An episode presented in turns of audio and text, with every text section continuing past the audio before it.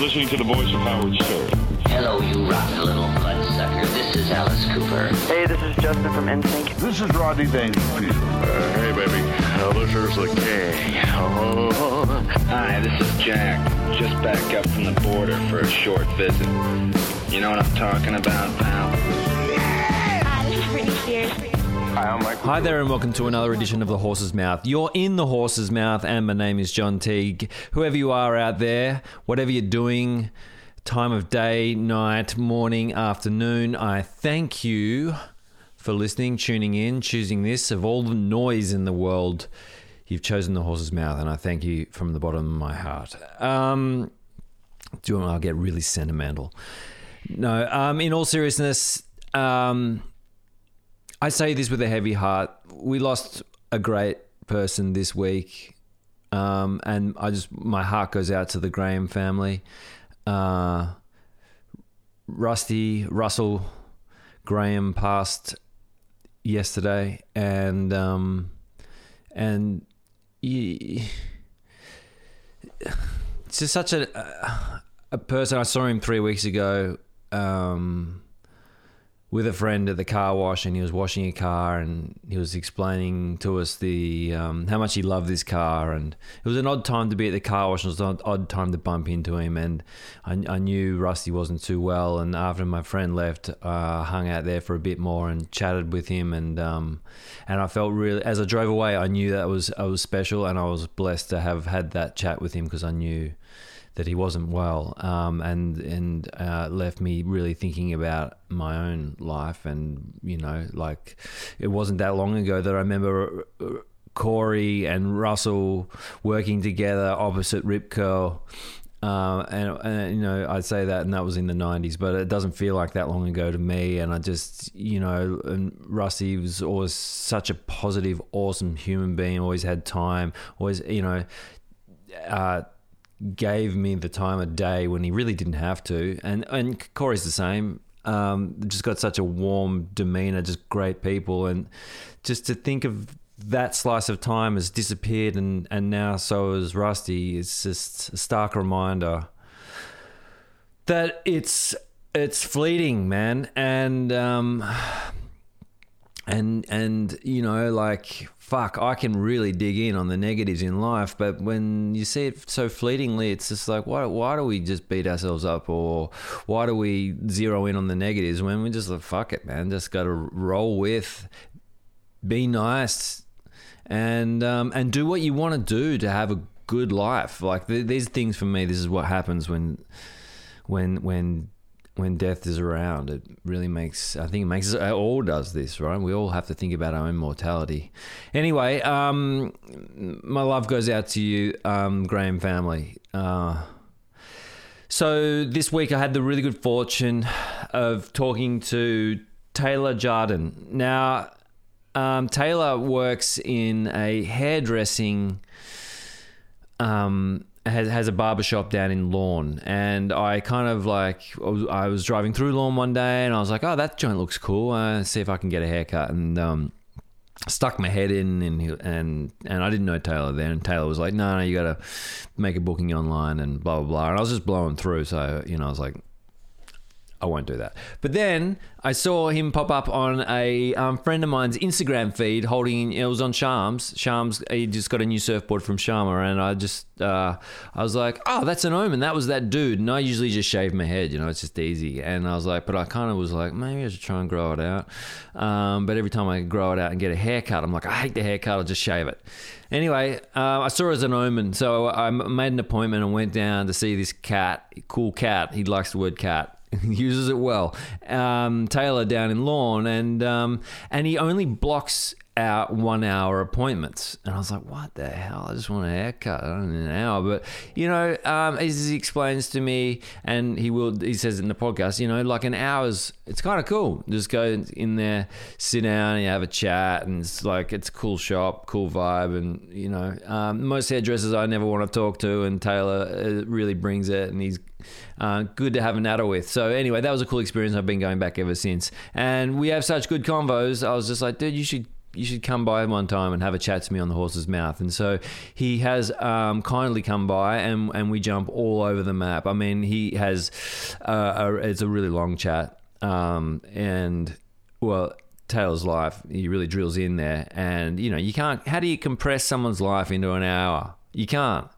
So if someone's just you know, going for. I'm not going to be like, hey, dude, like we're on the clock. No, it's you know, it's my guests' time to, to, to do their thing, and I will try and corral them. And but Taylor's came out longer, and that's that's fine. You know, there's so much like lots of interesting things I felt, and I was I was totally compelled listening to and, and interjecting when needed. But anyway, I hope you enjoy my chat with Taylor. He's such a good energy, good egg, good guy. Um, and you know he's uh, learned a lot through travel. And i just think that's such a huge thing for many people. You know you learn lessons out on the road and seeing different cultures and meeting different people and seeing how different people are doing things um, you know and following your passions. And well just to tie it back that's certainly a life that that, that rusty lived. You know he really really loved his you know surf and cars and family, and and he did that beautifully. Amazing human being, greatly missed. So, um, yeah. Anyway, I, I hope you enjoyed this chat I had with Taylor. Um, I really enjoyed having him over.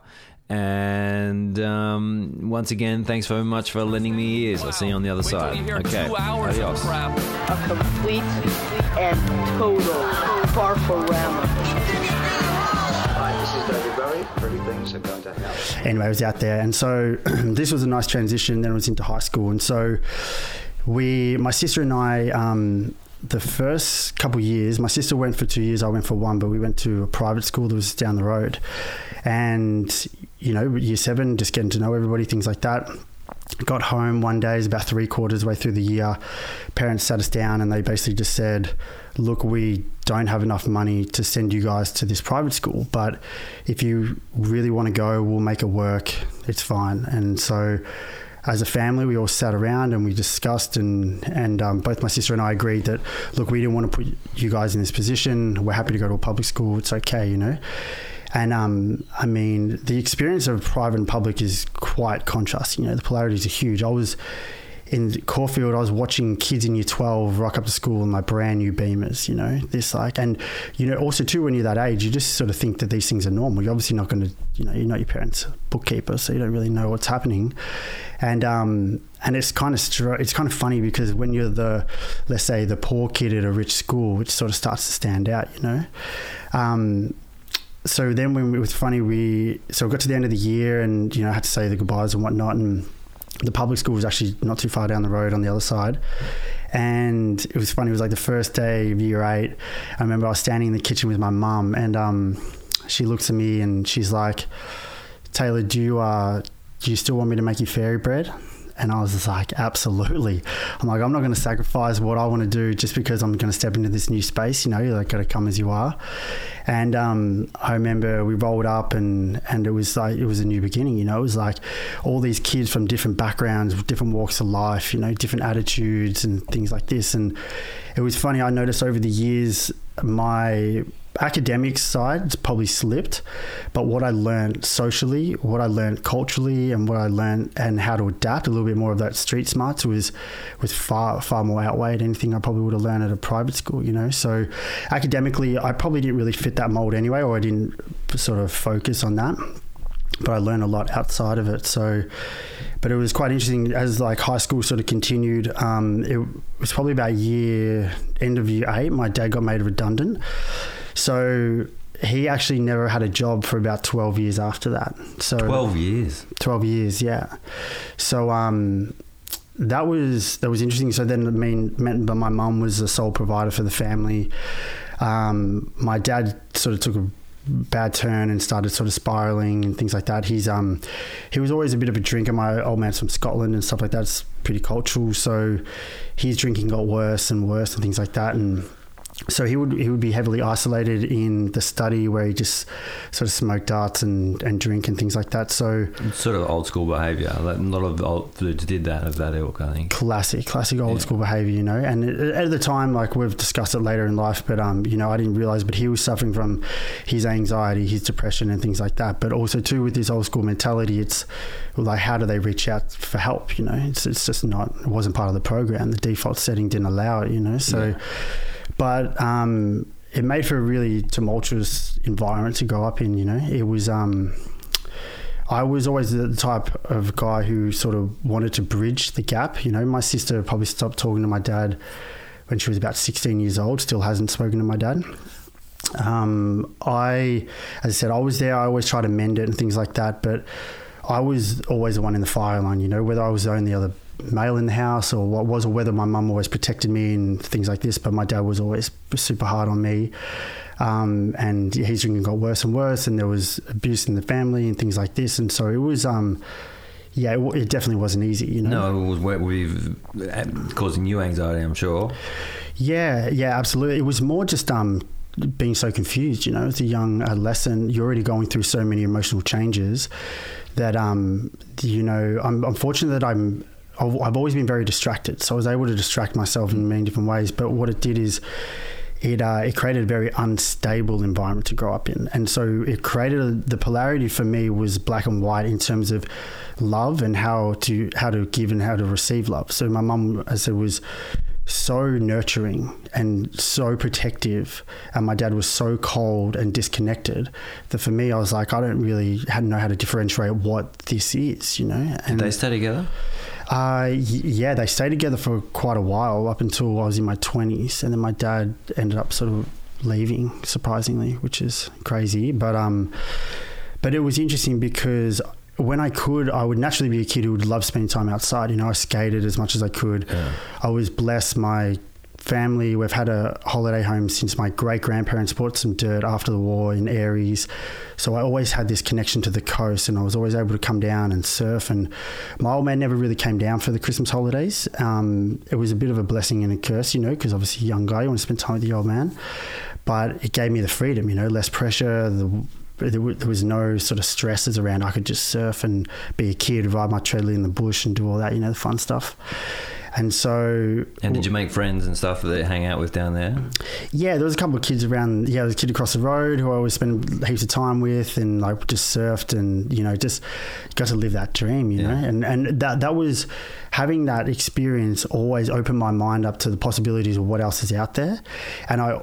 I felt like that was more home and more connection for me, you know, because we'd like, man, we go to Geelong, my grandparents from Geelong, and we'd have Christmas Day in Geelong, and then it'd get to Boxing Day, we'd load up the red Gemini wagon with all the gear, and we'd cruise down to Aireys, and just be at the shack, man, five and a half weeks, just and just living our best life, you know. It was it was amazing. So I felt like a suburban kid, but my heart was down the coast, you know. So I would, when I'd go back, I just I'd had to do anything I could to sort of emulate surfing or that lifestyle. And my room was just plastered with surf posters, and I'd skate every day and every anything I could to just get that that feeling, you know. And so I was always an outdoor kid. I always loved that space, and and then it was funny because then I'd return home and you know my parents were sort of big on curfews and things like that and you know there was one thing you didn't do was not rock up late you know like that was yeah it wasn't worth it put it that way. Um, so I would like rock home and regardless of whether it was a really um, the best day of my life it was just like I never knew what I was going to walk into you know? So that created that sort of instability within myself but it also meant that I w- I had to become resilient you know so my awareness my sort of what i saw and what i felt was probably different to a lot of other kids you know because anybody who's experienced uh, anybody close to them who suffers from alcoholism they understand the instabilities you know so you've got to really think on your feet. And so it was quite interesting through high school you know um, i remember there was this one day there was a guy there and he was sort of using his experiences f- um, as leverage for people to feel sorry for him. You know, he was playing the role of the victim. And so I remember witnessing that, and I, and I was very reserved too. I didn't really tell too many people um, about my experiences because when you're a kid, you also think that that's sort of normal in a way. Um, But I remember seeing this kid. I remember witnessing what he was doing, and I thought to myself, I was like, man, I never want to be that guy. You know, like I never want people to feel sorry for me for my experiences. I want to live my life the way I want to live it. And sort of in that same moment too, I said to myself, if alcohol ever becomes a problem in my life, I'll just remove it. You know, so it was a pact to myself early on to stay true to that. And so, well, I got through high school thanks to uh, the, the support of my mum, who like helped. She read books for me and sort of told me to do it, like told me what to write and things like that. Because Did you have a learning something, something? no, no, no. I love reading. Like Yeah. I just, it's all about application for me. So I'm like, when I apply myself to something, I will go above and beyond. Yeah. But I just, because there was so many distractions, just high school just wasn't for me. Yeah. You know, so yeah. So my mum did me a solid and helped me out, and she even said she's like, look, I'll um, I'll get you an iPod for year twelve. You know, if you if you'll finish. And I said, all right, cool, no worries, that's a good deal. And then my English teacher was my um, coordinator, and he pulled me aside and he said, Taylor, he's like, look, so you have an ability to distract the class. He's like, how about you just sit up the back, listen to music, do the work requirements, and then we'll be fine. I said, yep, roger that, you got a deal. So I got to breeze through year 12. You know, before I'd even finished, I knew that I was doing a pre apprenticeship, a carpentry apprenticeship the following year. So I was just like, basically like this. The social organizing, you know, like making sure the parties were going to go down when they were going to go down and what was happening and things like that. So I had a, I had a blast, you know, it was heaps of fun. And then did finish year 12 i passed surprisingly but i got through it and then it was Was it still VCE? Was it VCE? yeah yeah, it was still VCE. yeah yeah yeah, I, yeah i got a pretty pretty low score but it was funny i told my mum you know we got the results and then mum got home from work and i told her and she just said oh that's great you passed that's great that's all that matters and i was like yeah Absolutely. Oh, absolutely dude, as uh, look, very similar stuff going on. Like I'm, look, I'm so relating everything, like a lot that you're saying, and I'm like, yeah, I, same. I was the lowest mark in my year. yeah, You know, yeah. like fucking hell. what did you get I don't even know, but I, was, I remember at the time everyone was like, "Oh my god, what?"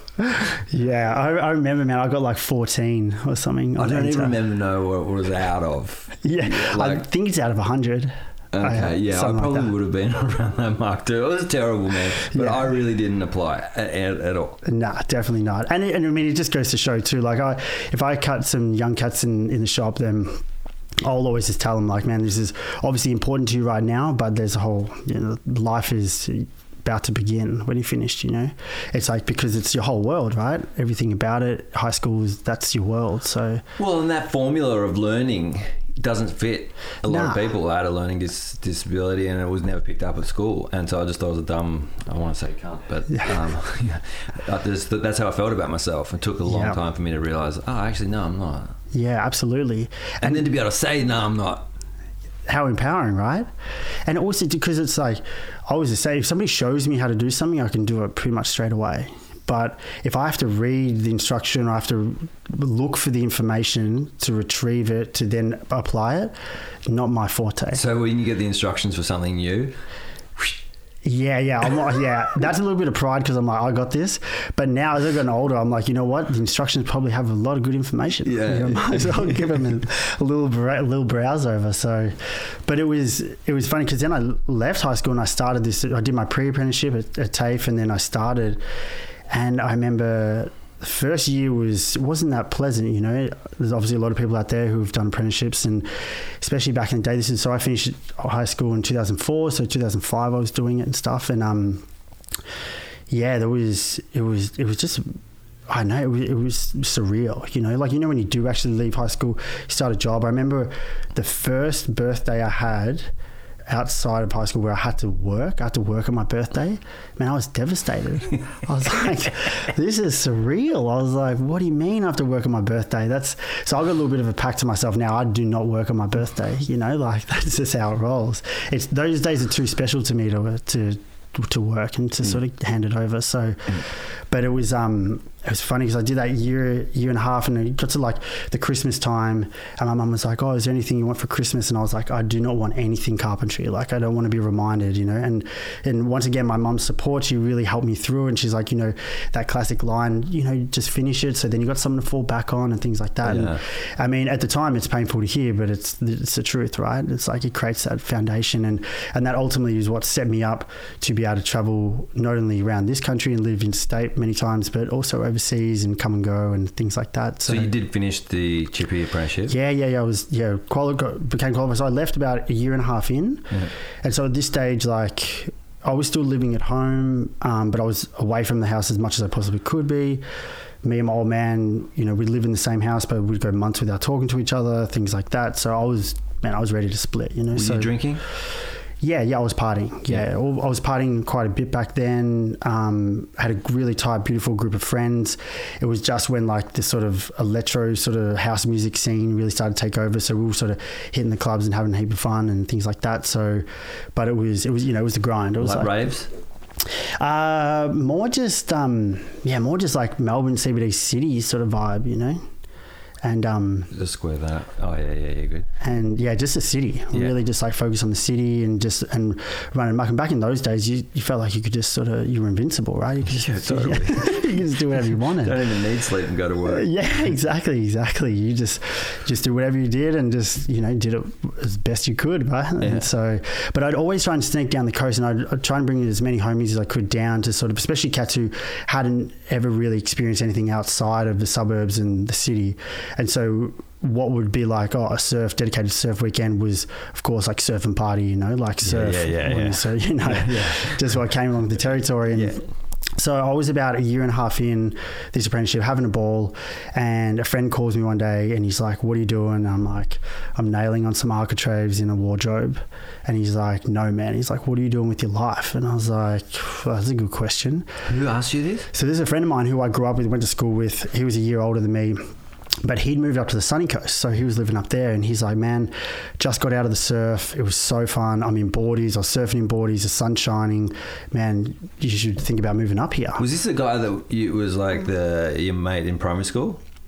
Uh no, no. This is just a friend from Different school. dude. Yeah, Yeah, okay, different dude. So, so he sort of laid that on me, and I was just seeing myself, I was like, and it, it, it's like everything just stopped, like life just stopped. And I said, man, I, let me give you a call back. And so I hung up the phone, and I was standing there in this cupboard, like looking around. I'm like, what am I doing? You know, like this is fun, but you know, I, I felt like I was so distracted by partying in the city that I wanted to be by the coast. I wanted to focus on catching more waves, and and I was doing this apprenticeship. And then it's about five minutes later, I called him back up. I'm like, yeah, man, I'm in. He's like, really? I'm like, yeah, yeah, let's do this. So I told my best buds at the time, I said, you know, I'm, I'm moving to the sunny coast. And nobody really believed me for about a, a year, about, sorry, excuse me, about a month, month and a half. And then a friend turns to me after that time, he's like, man, are you still moving? And I was like, yeah, yeah, I'm going. And so my buddy came down from the sunny coast. We partied over New Year's. It was a huge party, and I packed the old VC wagon, and that was it, man. I was I was off, and I remember got to Gundagai, blew a head gasket, had to stay. RACV fortunately put me up, um, and then we got it all repaired and got on the road. Did a 22 hour mission because he was already a day or two late for work, and I remember driving up and I knew I, I could feel that this was going to be the stepping stone. You know, I left everything I knew behind, as painful as it was, but I knew that this was it. You know, and I was this was the start of me connecting to my truth.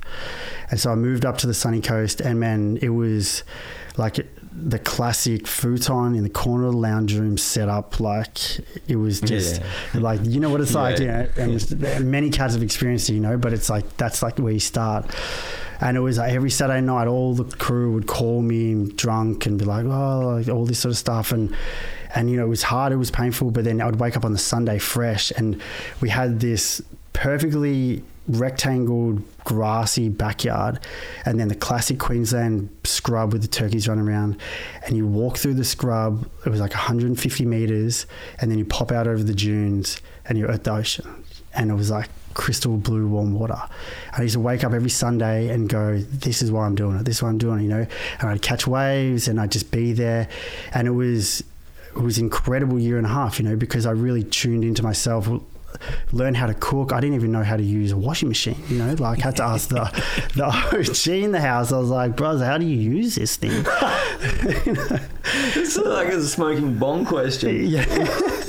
yeah. What is this? what is this thing like? I've had it too good, and so it was it was actually a really reformed year of, of my life, even though I was still quite young, and and learn all the fundamentals of what you had to learn to survive. And so, and I was adamant that I didn't want to be that guy who rang up and asked for money. You know, like I was, uh, I think it was two times in a year and a half I had to ask my mum for a little bit of cash to, like two hundred bucks to pay the rent. You know, and so that was like the that was the learning curve you know that was like my little life start apprenticeship and so at the time i was still doing But you had a few skills under your belt. You've got this carpentry stuff happening. I mean, that's pretty handy shit. yeah the carpentry stuff was happening i was doing a bit of furniture removal on the side i was shooting up to noosa every other weekend you know hitting hitting koala bar and rolling rock you know as you do You know, I used to work in the koala bar. really yeah. dude one eye tim is that cat still cruising around One eye Tim. yeah Um, oh, far out, maybe. I just um, there was a, I don't none of them will be there anymore. This was a punter you're talking about, like yeah, a- yeah, the- he- It's like a local legend. Used to come in and love dancing to Michael Jackson. yeah, He used to- maybe man. It was all a fair blur. Uh, it was that was in like '96. Nice, Yeah. Anyway. man. Good times in those parts. Yeah, really good, really good. anyway, keep going. And so, yeah, the whole Sunny Coast was was amazing. It really did open up that scope. And then it was that that was a year of like twenty first. So all my friends were still you know heavily celebrating, having a good time. I ended up going back for my 21st, organised everybody to come together, and then went back up to Sunny Coast and then eventually moved back. You know, I was like, all right, now it's time. Because Sunny Coast at that point, I can't really comment now, but it was a bit of a sleepier sort of place, you know, like it was, Totally. it was classy, man. Like I remember first getting there and I, we'd go out to Maroochydore and we'd be out of the pub. And it was funny because like girls would be checking you out because they're like, who's this dude? And then guys would be staring at me like, who's this dude? Yeah. And I was probably one of the only ones who was wearing jeans or pants because I don't really party in shorts. So I'm like, am I going to get my head bashed in because I'm wearing pants? I was like, what's happening up here? And so it was like, yeah, I was definitely like, I stood out like a sore thumb, but it was um it just wasn't my space to sort of carry on. So moved back to to melbourne sort of fell right right back into that scene you know as you do. Some friends at the time were quite successful in the dj game so we sort of rode their coattails floated around things like this. And so it um eventually got to the point where i finished my apprenticeship and i was just like i gotta get out and i moved down to Lorne and so i was down in Lorne i got a job working at the falls festival Yeah. and we was about four months lead up to the festival and got to do all the chippy work and things like this. And Did you work with Lee? which Lee? Uh, with the long hair and dreadies. Friends with Simon. Used to spend a lot of time in Mexico. Sort of taller, skinnier dude. yeah, yeah, yeah, yeah, yeah. You know Lee? Yeah, yeah. Those are man. There was some cool cats up there. Yeah. like from all different walks of life, and like even Simon, Naomi from the family, everybody was so beautiful and welcoming, and yeah, well, I, I loved it. And that was like my first experience working as a qualified carpenter outside of it. So I was like, this What a great entry. Right. I was like, this is wonderful. And then, so I met a cat there who, Pedro, who's originally from Peru, and um, and we, every time we work together during the day, I just get him to tell me about Peru. I'm like, man, what's it like? Things like this, and and he was a beautiful storyteller, man. So he really opened up, and we had this awesome connection. And I was like, that's it, that's where I'm going, you know, South America. And so I saved my pennies, worked real hard, and then at the time I was like, also had a job in a restaurant in Lorne as well, old Babalu Bar. It was a bit of an institution if you were a part of it, super loose, and um. And so I remember worked the summer, hustled. I actually ended up breaking my arm two, like four days before the festival. I was like skating bowl and just came off and just snapped my arm in a couple spaces. So I like couldn't even work as like the site crew for this festival for Falls.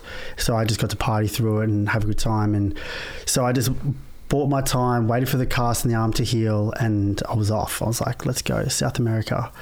And so I remember I flew into the States. I got some family in the States, spent a bit of time with them.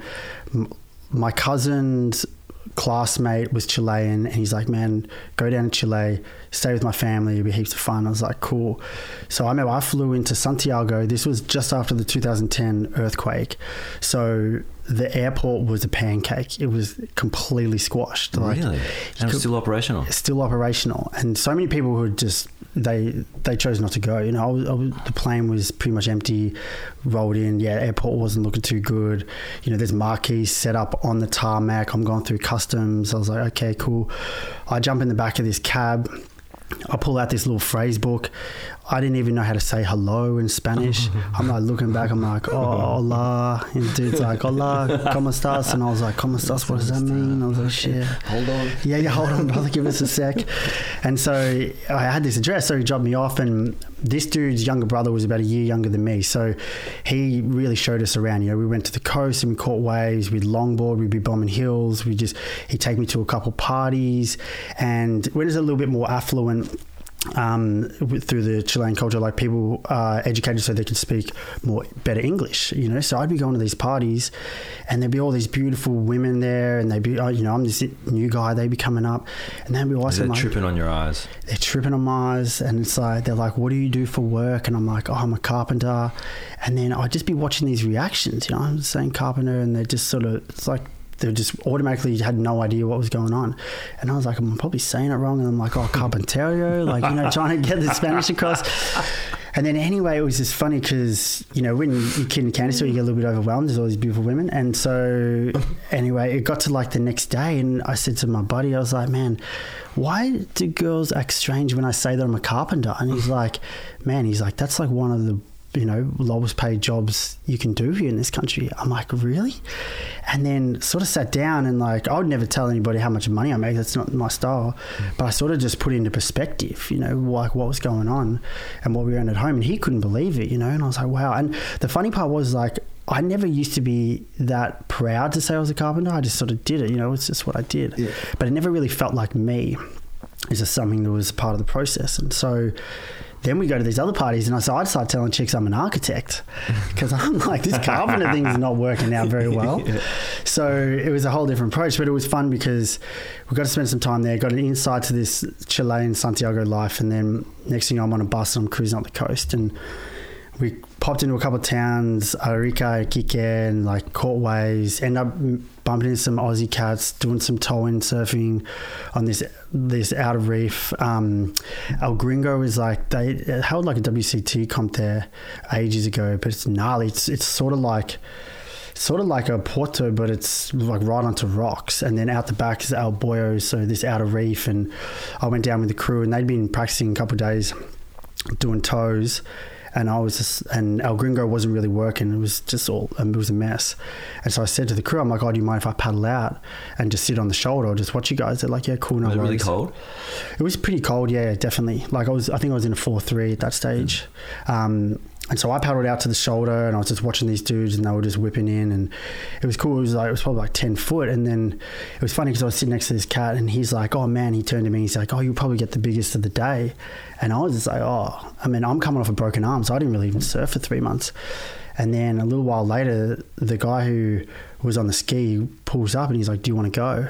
And like I didn't even hesitate. I'm like, "Absolutely." So I just like picked up the rope, and we took off. And he's starting to whip me in, and it was like first of the set, and he just starts pointing. out first? it was well, yeah. He, he was going to whip me into the first one, and then he just starts pointing out the back, and I was like, whatever. I'm like, let's whatever you say. And so he cuts another loop and whips around, and I just remember like letting go of this rope, and it was like there was no, I had no perception of where I was on the wave, obviously because I didn't Yeah. paddle in. So I'm like going down this thing, and it just went forever and ever and ever and ever and down and down. I finally fell to where I got to the bottom, and then did this. And this is on my backhand too. So then I've gone up, and the thing was like climbing a mountain, man. And I like managed to just navigate this wave and have some fun. And I saw it feathering at the top, a bit further down the line. And I was like, all right, I'm done. I'm good. Popped off the back, and it was the most euphoric experience of my life. You know, like I was still shaking for days, and um, and that sense of that feeling alive, like being in this another country and everything about it. You know, like I was I was in my most comfortable zone. You know, I was like, this is it.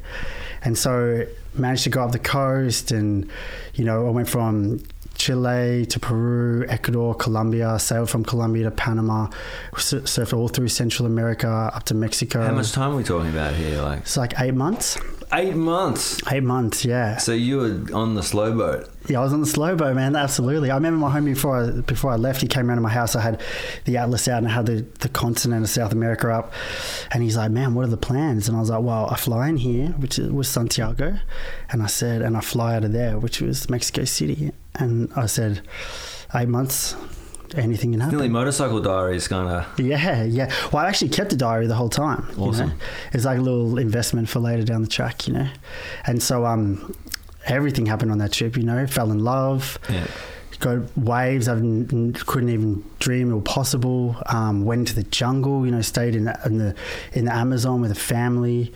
Got like you know trials, tribulations, good times. Did you get crook? Nah, not too bad. Awesome. Not too bad. I'm pretty fortunate in that area. Like stomach, I, I got a little tactic when I'm overseas. I always brush my teeth with the water, with running water. Yeah. I always whether whether it's true or not, I don't know, but it, I feel it slowly introduces little bits into your body into your body in a very small dosage. So even my time in India and things like that, still never been sick. Out of a tap, Out of a tap, yeah. but you don't swallow it. You just rinse. Don't swallow. it, Yeah. Yeah. That's like the just luxury. get a little tiny bit. Uh, This is what's around, buddy. This Yeah. is more of this. Yeah, yeah, exactly. There's plenty more around. Yeah, just be careful, like buddy. Slow and steady. exactly right. Yeah, I'm just like letting them know what to be, what to look out for. Yeah, yeah, yeah. Basically, So, um, you, you were partying at this stage still? yeah, partying for sure. How so was Colombia? Yeah, I was gotta ask. that was a good time for sure. It was it was classic because um, my mum was super supportive about the trip. You know, super excited for me. She did say, if there's one country, can you please you know add a little bit more correspondence? Can it be when you travel through Colombia? And it was funny because I mean this is back 2010. So you know, you used to do the internet cafes, like there was Yeah, no devices, things like that. Yeah. So you'd roll into this like great- sort of like dingy internet cafe. There'd always there was always one sort of creepy dude up the back. You knew what he was doing, but you didn't want to know what he was doing. And so you'd go in there, and you know you- you'd set aside like two, three hours, right? Like you get all you, everything you need to do done, and then you'd sign off for another month Yeah. and it was just the joys of disconnection. And um, and it was funny because when we rolled into Colombia, I ended up doing my open water out in this in this national park in Taganga in Santa Marta, which is up in the north. You did you what? Open water diving. Oh, diving. Yeah, the Okay, scuba the diving. PADI thing. The PADI thing. So we were out on this. Um, we, we st- slept in hammocks on this national park. We'd wake up in the morning, go diving, then have breakfast, go for another dive. And I was with the uh, the girl I was seeing at the time, and it was just it was heaven. You know, it was like it was like the beach with Leonardo. You know, that sort of vibe. Yeah. And so, and of course, like Colombia is a little bit of a whirlwind. You know, there's hot summer storms and there's good places to party and you know good music, bit of reggaeton. You know, so you can join the dots for and sure. did you um, Espanol? Uh, I don't know how to say sharpen. It got better, definitely. Yeah. It was the girl that I'd met. She was traveling with quite a big group of friends, so and they were all Australians. Um, and so my Spanish. It definitely sort of decreased through that time. It's probably Yeah. about a three month period. They were all hanging out and cutting loose. Um, but then back end of the trip sort of picked back up and things like that. So classic scenario, you know, when you can understand more than you can speak and a couple of beers definitely help. So it's sort of, you, and everybody's quite theatrical with their hands anyway. So it's, I feel like it's a game of charades. you can sort of, you can sort of figure it out. So it was a really well balanced trip, you know, everything about it. And it was cool because I met the right people at the right time that I would later then have connections with, still do. And as I said, surfed some incredible waves and partied in the Caribbean, you know, rode some some wild, treacherous stuff over in the Pacific and, you know, made up to Mexico and got guns held to us and all that sort of Oh, awesome. all that sort of stuff. You know how it mm. is, mm. all the fun stuff. So that sort of brought us back to the states, and then I went over to the UK and I sort of stayed there with some friends in a house with like fifteen other people. It was called the Barn. So you went from South America, the beach vibe, Full beach vibe UK share house. into a UK share house. Rolled into winter, Oh, grimy. yeah. real grimy. And at that stage, I was staying in a room with two other two friends of mine, and I, I personally nicknamed it the swamp. It was like a bit of a low key. Everybody would come down to like smoke cones in this room, and I had to like ask the boys, "Can we just maybe put that outside because I'm trying to sleep a little bit here?" and um, and then it was just there didn't matter what was going on the weekend. There was always a group of people who wanted to party Yeah. you know and so you couldn't really escape it and also too i was like i really just don't think this place is for me you know like london's just not my jam and also too london when you broke is not a great place to be I mean, anywhere, right? But London sort of really shines that light. So I think I lasted about four months. I shot up to Scotland, got to meet my family for the first time, had my first white Christmas, and that was a really wholesome part of the experience. That was And- your dad's side. that was my dad's side, yeah. Yeah. So he had three brothers and a cousin, I have cousins and things like that. So that was wonderful. It was just such a, a very surreal experience to meet somebody for the first time, but feel so connected and so in tune with them. And, and obviously like facial similarities and things like that. Yeah, so yeah, yeah. it was beautiful. But um, I was, yeah, by that stage I was ready to go home, you know, after, after the UK. And so got back to Melbourne, ended up living in North Carlton, and did six months there. And I, but I Chipping? chipping. Yep, I was on the tools, which was good. By that stage, I sort of I, I had all my tools. I was ready to go, so it was easy to find work. But I was in Melbourne, but I was doing jobs in Sorrento and things like that with this this group I was working with. But then every second weekend, I was down in Lorne anyway. So I, after six months in North Carlton, I was just like, I'm, I just want to be by the coast. I just want to be surfing again. So came back down the coast. Did did the sort of same routine where it's down here I was working, and then it led up to summer. Worked real hard again, saved some more coin, and then I was sort of back on the road. So, 2012, took off to Indo, spent four months going through all the islands of Indo, all the major islands. Ended up out in the Mentawais, which is really beautiful. So, whoa, whoa, whoa, whoa. Did you go like on a map right to left? Did you go to Yeah. Sumbawa and then work your way back up to the Ments? Or how far? Yeah, right to left. So out at Sumbawa, back to Lombok, scored a good swell at Deserts. Sick. Bali. Bali was always like I never really pulled my boards out of Bali. You know? Yeah, yeah, there yeah, was like there was other distractions in Bali. Yeah. you know. And so Bali, then went over to Java and then surfed the south of Java, which was beautiful. And then over to Sumatra, then out to the Ments. And then posted up there for at Lances Right for a month. How epic. Beautiful. Yeah. And I I found out like, because a lot of people obviously call the, the Ments like the Mentawis, but living there or staying there for a month, like it's definitely pronounced the Mentawais. Okay, yeah. So it was like one thing I definitely picked up, but it was beautiful because stayed in this homestay and just basically, I mean, we called Lances right the TV, right? Like we just watched Yeah. it all day, every day, and you picked your times, and you'd have these moments where all the boats would be around at Lances left, and then the wind would swing. Next thing you know, it's offshore at the right, and you just got it to yourself, you know, because it was too late in the day for the boats to come around. Yeah. So it was dreamy. It was absolutely dreamy. So I um after that four month stint, I cruised over to the States, actually, back to the States, and ended up going to Burning Man. So, yeah. Do go on. which was incredible. It was funny because I flew into LA and I had no idea how I was going to make it work, but I just knew that I was going to go to Burning Man. Yeah. and then ended up a cat who I'd met in Lombok reached out to him and he's he's like dude we're here and he was seeing this girl who I'd met when I was in South America and then next thing you know it was literally this crew I'd spent time with we were all virgins nobody had been before I just jump in there, Winnebago.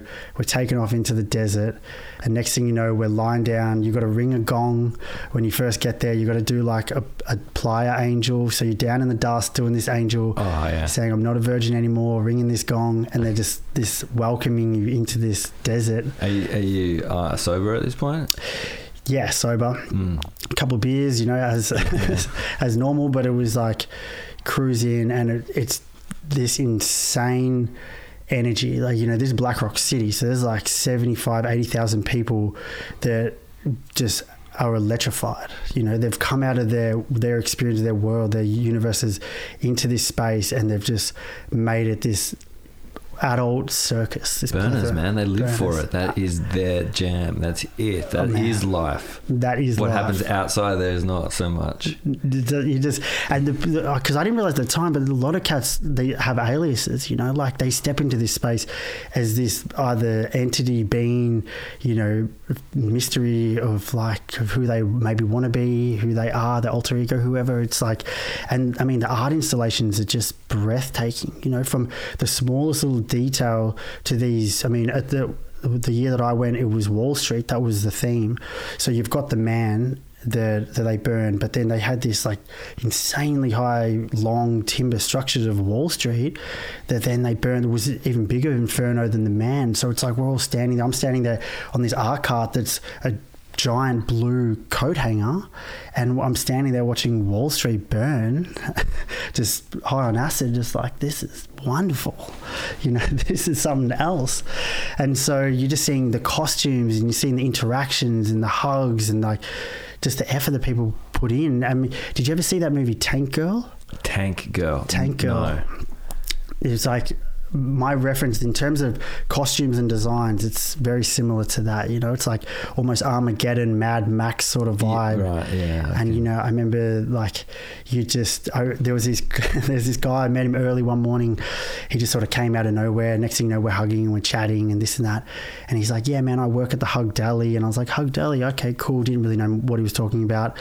And anyway we sort of go our separate ways. And i think it was a day or two later and i'm with my buddy and we're on our treadleys riding through the playa and then sure enough in the middle was just like this little stand this stall and said hug deli and i was like oh hol- i'm like holy moly there it is hug deli so i rolled up to see if homie was there and like he wasn't but there was a couple of cats and they were wearing these orange aprons and it was just perfect timing. The guys were like, "Oh, here you go, boys. Do you want to do you want to work?" And we were like, "Sure." So they sling these aprons over us, and then next thing you know, the hug deli was there was a menu up on top, right? And there's, there's a menu of all these different hugs. There was like the gangster hug, the warm and fuzzy, the the the um, the playful hug, and so people would come out of nowhere and they just order these hugs. So we just spent hours just hugging people in Burning Man in this playa. It was amazing. Like if people come into your life, you're falling in and out of love like every other time, and you're like, "Well, this is wonderful," and just the embrace. It was just, it was spectacular. And just to see how people can connect when you take away all the normal pressures, right? Like you know, mm. money, things like that. And people think that you have to stand there exchanging with another person, but it's just like karmic cycle, you know, like what I give to you, you'll give to somebody else and, you know, you'll pay it forward and the flow on effect. So to feel that, I mean, this energy just resonates with you like for months and months afterwards. And have no rubbish anywhere. No rubbish. Everybody just takes care of it, cleans up after themselves, and it's just you just think to yourself, you're like, why can't we live like that? You know, it's it's just almost too perfect. But you know, all good things have to sort of come to an end. But it's like what you take from it that carries on. And and I actually linked up with a friend of mine who I met in Peru and he he's Australian and he was there with a couple of buddies who he was in a band with and so next thing you know we didn't meet at the at the at the burn but we met in Reno you know I don't know whether you've ever been to Reno but man that's a clapped out crazy old town I, I, you know Reno 911, the TV show? nah Fuck, it's so funny. It's Really? so quirky. Yeah, Really? yeah, it's a it's a spoof, it's a spoof on police. Yeah. Anyway, That's no, so good. been to Reno. Well, it's funny because like at that stage, I don't know whether they still do it, but the after party for Burning Man was in an old casino in Reno, and I was like, talk The about after party for Burning Man. I mean, what the fuck? Yeah, I've not right. heard about this. Right, that like this- must be loose. so loose, man. It was like, but it's, but you, everybody's like still super dirty and dusty and just like Yeah. still spinning out. And then you're in a casino and you're like, what are we doing here? Like, how did this happen so quick? You know? I've got like visions of uh, the end of um, uh, um, Fear and Loathing. Mm. you know, his alligators on the ground. He's like cigarette on a stick. Going, Fuck. Absolutely convertible. Just Man. bats flying. Yeah. oh man, it was something else. I remember it was just, and because Reno has that that real raw authenticity to it too. You know, you know that some wild stuff's gone down in Reno. You know, and I love that, especially through the states too, where you see an old neon sign that sort of flickers like half half lit, you know, street street lights are sort of scattered and Yeah. out, and it's just, I don't know, it has this like modern cowboy sort of feel to it, you know, grimy. It's sort of like A lot of the like- states has got that grimy, rundown Yeah. beat. I, I, I like it. I personally like it. Same man. I, it's like the dark side of the moon, right? Yeah. It's like that's where sort of the creatures of the night hang out. You know, it's wonderful. Even around Los Angeles, like it's not perfect. Everything's cracked and kind of fucked up, and it's oh, well Oh, lived. And it's so well lived. Yeah, definitely. I really like that. Yeah, I think because it's just like that. You feel like you get that street view. You know. Yeah, And it's there's fun. an authenticity to it that's like I don't know around here. You know, there's a crack somewhere, they fix it straight away, and they got witches hats up, and it's like, oh, fucking fuck off. Yeah, exactly. Just like leave it for a couple of years. Yeah. Just let it marinate, and it'll figure itself out. Yeah. yeah. I, the states is so authentic like that. You know, it's Ah. very confronting, but it's also very welcoming, and it just, I mean, for a place of imagination, you know. Where it's uh, and dreams and like Reno is definitely one of those places where dreams go to die a little bit. You know, it has that. So you know that point in um in Fear and Loathing where they're like on the other side of Vegas and they're eating pie, and there's like the waitress and she's got the scar on her face. And does he pull a look like, like a real? Is that the moment? Yeah, or it's like or the guy he's like psychic. Oh, it's on the. Yeah, I know exactly. yeah, you're hands over about. the number and stuff like that, and Yeah. she gets really offended and things like that. It was just, yeah, that's what Reno reminds you of, you know, like where things didn't go right for a lot of people. Mm. So, I, yeah, I love that vibe. Um, when things don't go right with other people. yeah, because that's when it gets real, you Yeah, know, it's really real. That's when people It's got to think. scary. Yeah, that's when people got to think on their feet. You It know? spooked me the fuck out in Los Angeles. Like the, the people who were doing waitering, and you knew that they were being there just a little bit too long. Yeah. hadn't quite found the dream.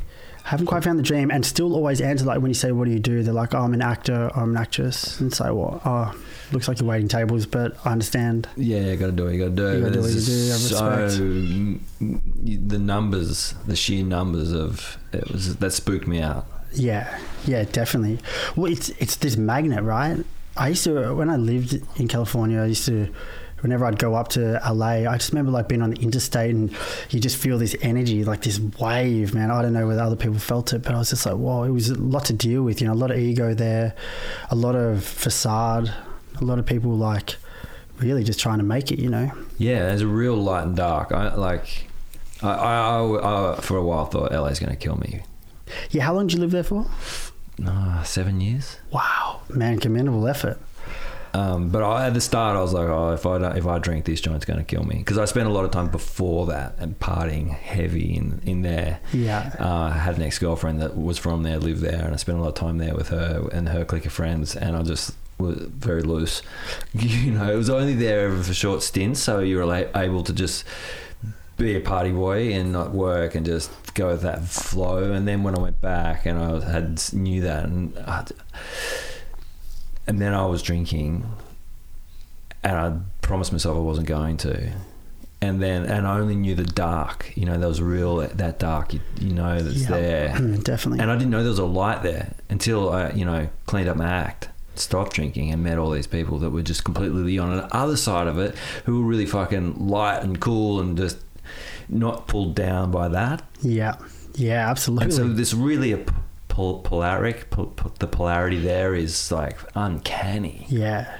It's wild, man. Like, and you can like you can almost like feel the suffering, but you just witness the joy at the same time. Yeah, you know? it's- it's like it's like the crew on Skid Row, um, who like a guy drives past in a Ferrari, you know, and it's like the imbalance is so visible. Skid Row. Did you go down to Skid Row? I saw it. Yeah, yeah. That joint is the closest thing we've got to a zombie apocalypse. straight up straight up there's actually there's a dude i just sort of recently um, started following where he like takes photos of characters on skid row it's amazing it's beautiful because you think about it like we all go through hard times in our life man but it's like imagine that daily you know living, I, I living that. can't. Like we did some volunteer work down there one night, and it freaked me the fuck out. yeah I just couldn't. I couldn't. Like I'd never been into the heart of it, and yeah, it was frightening. yeah i I don't know how people get out of that. nor do i There's no safety net. nah Did you read in the paper? I saw in the paper this morning. There's a guy who's shooting homeless people in Washington and New York right now. really He's done seven people or Wow. something in the last little sh- very short space. That's crazy. Mask pulls put a mask on. He's just going up and shooting homeless people. That's wild. It's fucked up. I stayed in a homeless shelter in Washington D.C. Did you Yep. from choice? Uh, yeah. Yep, from choice.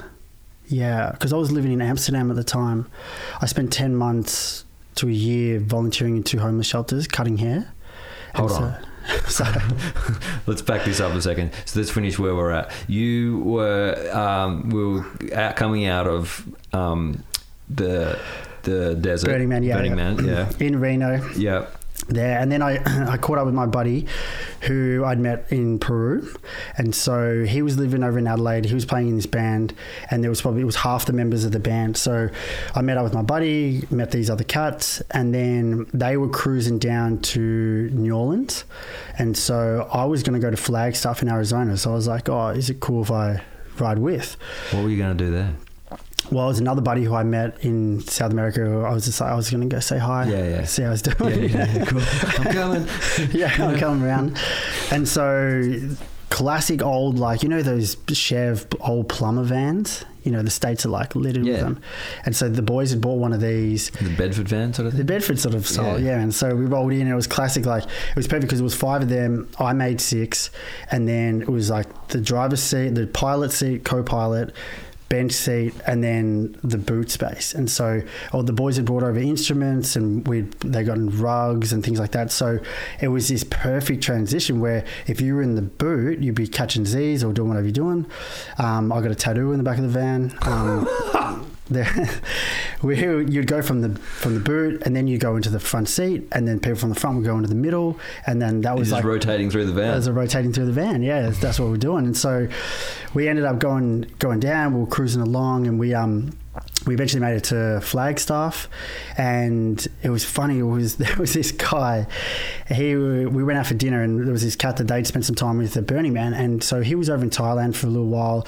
Was a huge weed smoker. Did heaps of like um, trimming things like that when he was in Thailand, obviously because it's quite severe if you get caught with weed and stuff, he'd re- done his research and he realized that you could get high on nutmeg, like just the herb, right? So he's telling the boys about nutmeg and things like that.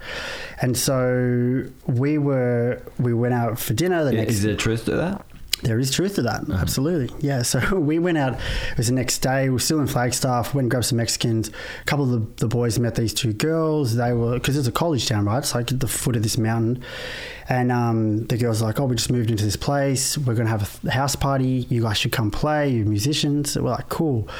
So we like carried on that throughout the day, and then we're sort of in like the town square, and we thought, I'm like, all right, now's the chance. We should maybe give this nutmeg a go, you know.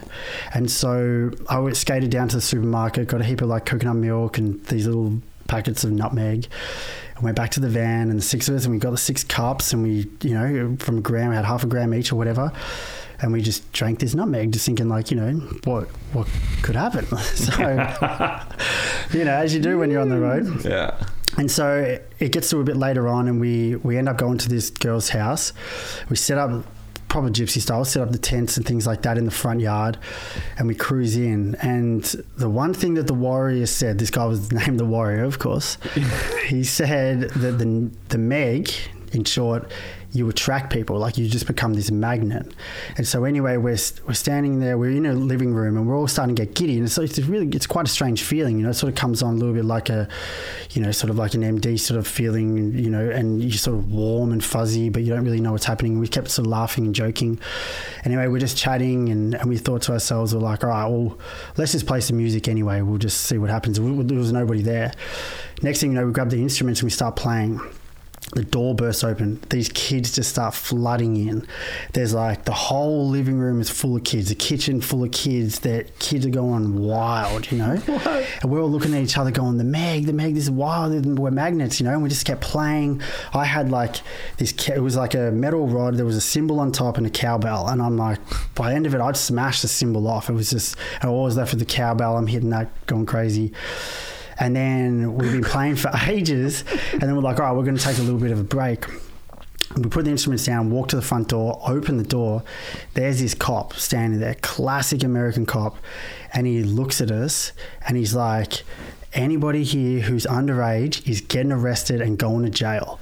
And we sort of stop, and I turn around, and man, there is kids splitting everywhere. There's dudes diving out the kitchen window, things like that. We didn't realize, but a lot of these cats are underage, and so man, there, was this, it was chaos, and all these kids was lined up to stand there, and we sort of tried to vouch for them, like, oh guys, it's all good, this and. And they were like, we suggest you leave. And we're like, we're out of here, sorry.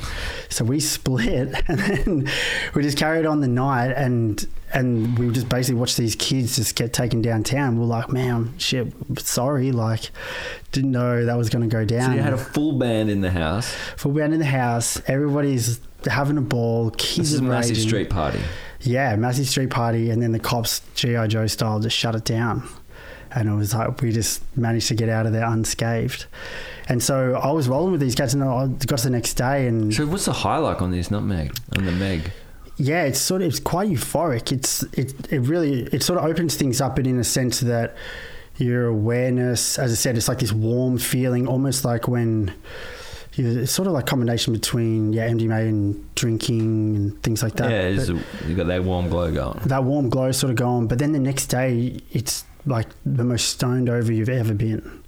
It's, surreal. In a good way or a bad way? Wow, I mean, I don't really f- like it to be honest. You know that lethargic, groggy sort of feeling. it's like that the Mm. Can't next get day. first. Yeah, so the, and the, the boys drove the next day, and and I, thank God because I was just like, oh, it just wasn't a pleasant feeling. So I was like, oh, cool, I'm glad I ticked that off the list, but I'll probably just steer clear of that. Nutmeg tick. Nutmeg tick. One house party is good enough. Sweet. Yeah. And so I said to the boys, I'm like, man, I'm, I'm going to be real. I'm having a ball. Like, do you mind if I keep coming down to New Orleans? They're like, absolutely. Would hate to see you go, sort of thing. So we cruise, man. And next thing you know, you know, we're in Austin. We're jumping up on stages. We're playing shows. We're um, we we finally make our way down to New Orleans, like meeting people and like, and of course, because I was just left with this cowbell, right? So I was like, all right, well, where does the cowbell normally go? It normally goes around a cow's neck. So I put this beautiful scarf from Burning Man, attached the cowbell to it, had this scarf around my neck, and next thing you know, I'm playing this cowbell on my belt buckle with like a drumstick. So I'm just getting, I'm just created this instrument and we're busking on the streets of New Orleans, finding gigs, going in and playing shows and just like, and, you know, meeting crew on the street. Like, New Orleans, you've been to New Orleans, right? No, I haven't. Man, it is a vibe. Yeah, yeah. The, I, the, I, I imagine. the amount of talented musicians there is just unbelievable. You know, like And it's so has music always been a part of your thing? um, I always play guitar. I've always sort of played guitar, but it was spending time with these guys that really brought it out and sort of showed me what I was capable of in that sense. But always been sort of acutely aware of music, Yeah. know, which has been fortunate. So we um we had an amazing time, you know, like we're just just there and as I said, this like residual energy is just flowing from Burning Man and it just really felt like doors were opening, you know. And um and we're there and we sort of got to this point where the, some of the boys are going to go down to Mexico, and then I met this girl. We we spent some time together, and then she lived up in New York. So we're like, she she she loved the way that we lived, you know, what we we're doing. And then I ended up dropping off at the airport, and she's like, if you ever want to come to New York, just like let us know. I was like, cool. And this was on a Sunday, and I think I spoke to her later that day. And when she arrived, she said, "Yeah, I got back safe." And I was like, "Oh, you know, I'm like." about that New York thing, I was like, "How does Wednesday sound?" And she's like, "What?" And I was like, "Yeah, is it cool we come to New York on Wednesday?" And she's like, "Oh, let me let me sort it out," you know. And so we ended up a friend of mine. We ended up cruising up to New York, hanging out in Brooklyn with her and her housemate, and she just knew everything about the city. You know, she was studying there at the time, and so we wrote this big list of the things to do in New York, and we're there for a week.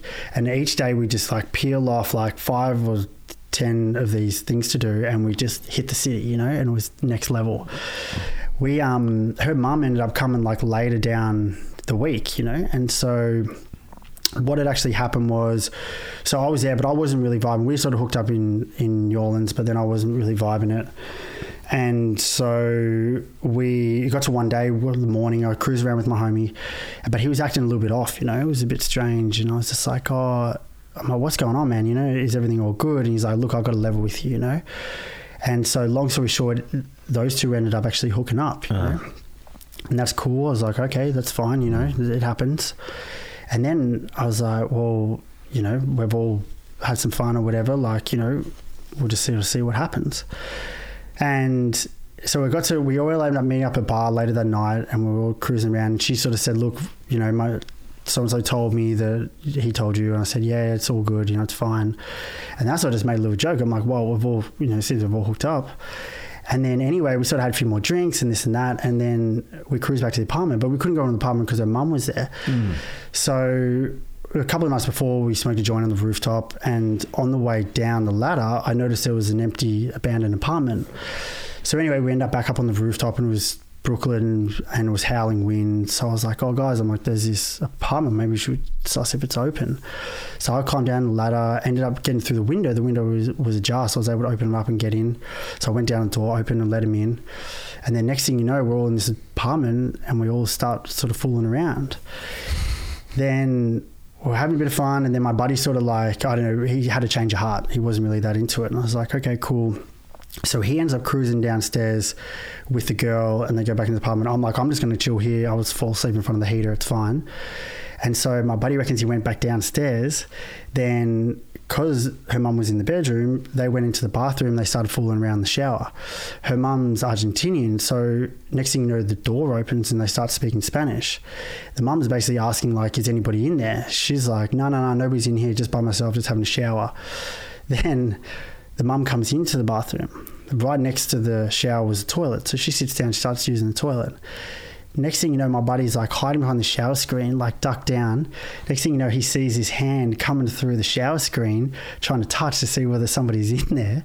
And he's like crouched down in the corner, as he tells me, just thinking like this has escalated quickly. Like we we got to get going. So he was able to like sort of quickly get out of there. Mum left, whatever. Next morning we meet up. He's like, we got to split. I was like, okay, cool, no worries. so we end up staying with these Puerto Rican crew downtown a little bit and sort of capped off our time in New York. And, uh,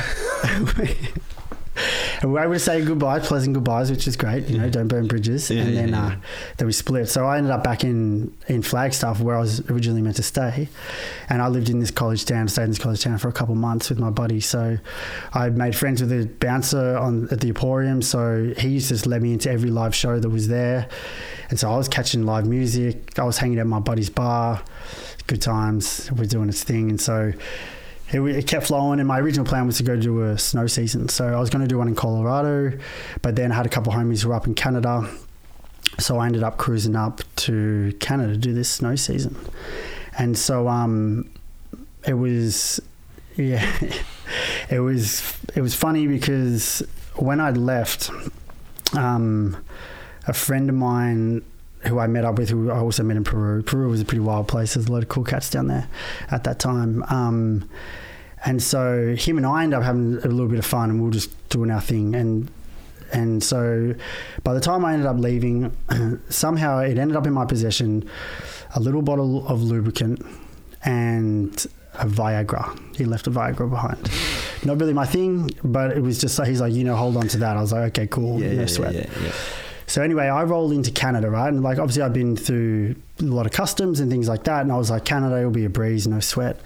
So I roll through, man. I'm wearing like an endless summer t-shirt. Uh, I put on like a RVCA collared shirt and I had a RVCA hat, flat peak. I was like, you know, I was looking pretty casual. you know. yeah. And I rolled in, and next thing I get pulled aside, I'm in customs. And then I, things start to take a bit of a turn, you know, they're taking this very serious. I was like, oh, wow. Next thing you know, she's going through my bag. She pulls out my torches bag and she pulls out this bottle of lube or whatever, looks at it, and I was just like, okay. I Puts don't think that's side. illegal. Don't think that's illegal. Puts it to the side, pulls out this Viagra, and then she's looking at it and she's like, "What is this?" And I was like, "Oh, it's actually Viagra," and I explained it. She's like, "We have to confiscate." it." I was like, "Sure, go for it." Like, no sweat. um, and then she keeps going, keeps going. She's like, "All right, now we're gonna swab your bag and test for any explosives." I was like, "Okay, cool." Swabs the bag, does a test, bang, positive for cocaine. Oh, yeah. And I was like, oh. And so she's looking at me. She's looking at the lube. She's looking at the Viagra. Looking at the cocaine covered bag. She's like, what are your intentions? And I was like, Good time.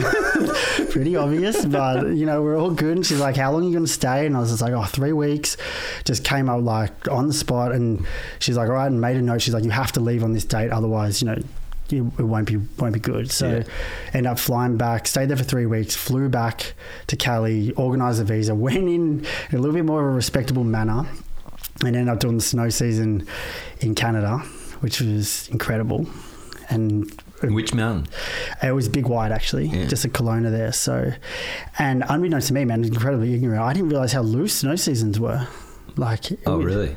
Had no idea, you know, because I'd never even really been to the snow. I'd been to the snow once when I was like 19. So I just thought, I was like, oh, I swear, just roll in, just be like pretty chilled. Yeah. And it was just something else. Yeah. You've done a few? Uh, no, but I was spending a fair bit of time up Yeah, yeah. there. My brother's done a few. Both my brothers have done seasons, and I know, I know the stories. I know that drill. So, And anytime you go to the snow, it's just fucking on for young and old. Well, it was. Yeah, Yeah. yeah, it, yeah, definitely. It, it was good actually. Towards the end, I, I slipped into a really nice slipstream where, so on that mountain. It was like Sunday and Wednesdays were the party, notorious party nights.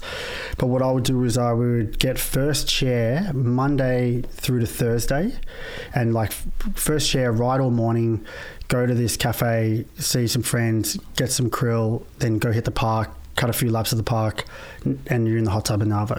So I Krill? did- I, was that Krill? some food? Oh, okay. Yeah. So See, what is this? yeah, so I would um so I do that for four days straight, and then I would party from like Thursday to Saturday. Yeah. And then on the weekends, we, some friends and I, we like built our own park because a friend was staying at an old Volcom house. So there was boxes and rails and things like that. So we built our whole, a whole park and just used to session that on the weekends. And then it would come to Sunday.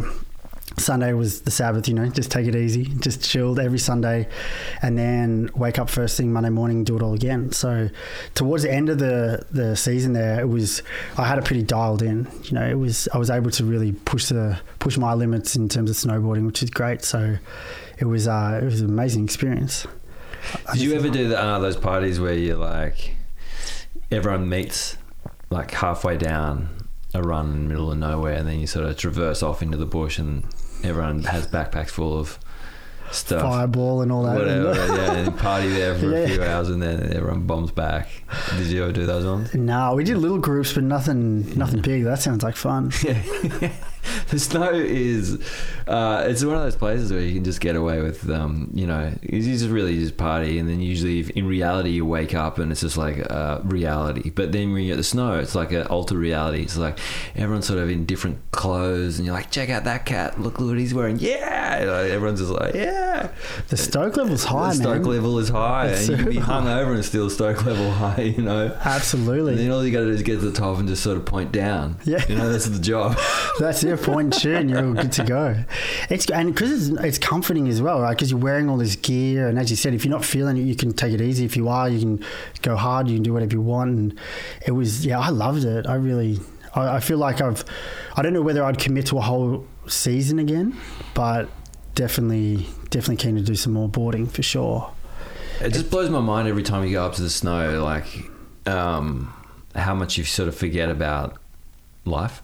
Totally. And you just take on mountain life, Yeah. and you're like, Woo! and then when you're leaving, you're like, oh yeah, and you start thinking about all these things again. Like, ah, fuck reality, yeah, back to that.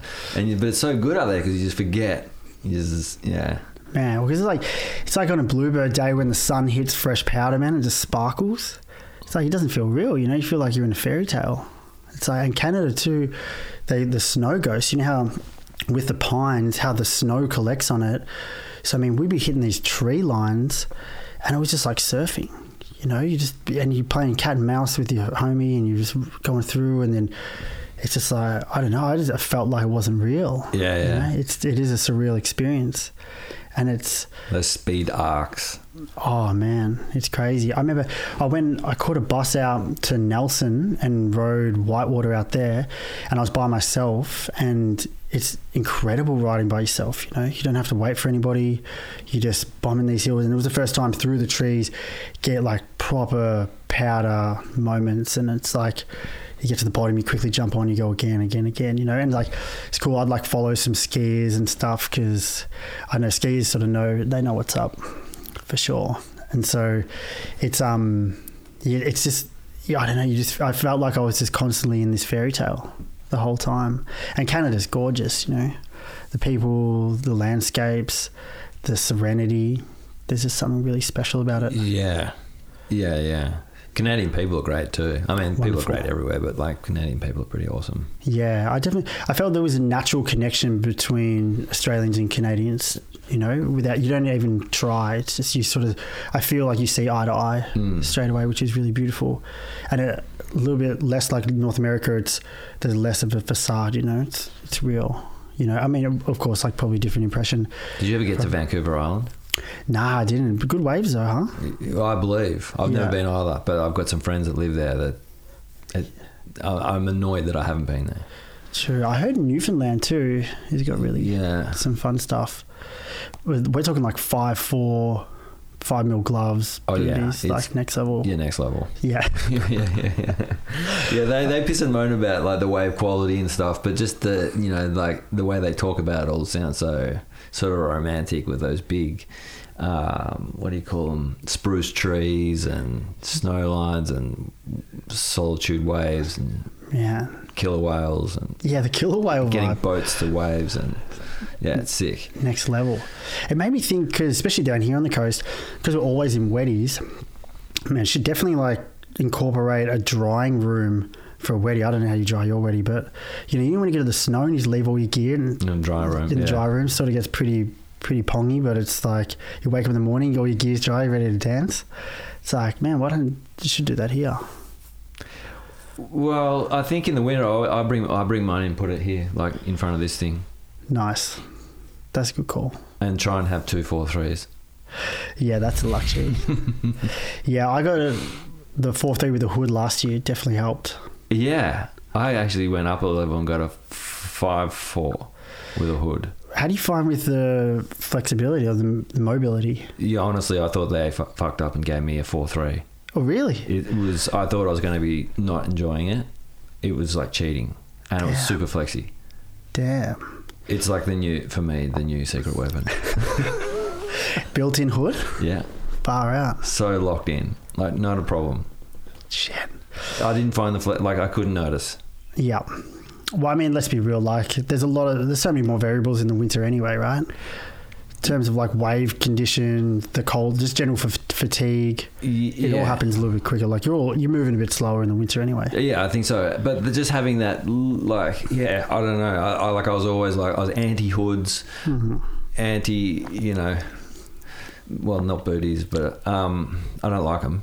Yeah. But now it's just like if you're cold, shit. Just not enjoying anything when I'm cold anymore. Now, well, I figured. I mean, some cats are cool with no booties, but if your feet go numb anyway, then might as well wear booties, right? I can't. I can't. As soon as I live any little bit of sensation, I've got to go in. Yeah. You know, you start. To, it's just you can't t- feel your board so much. It's it's done for me.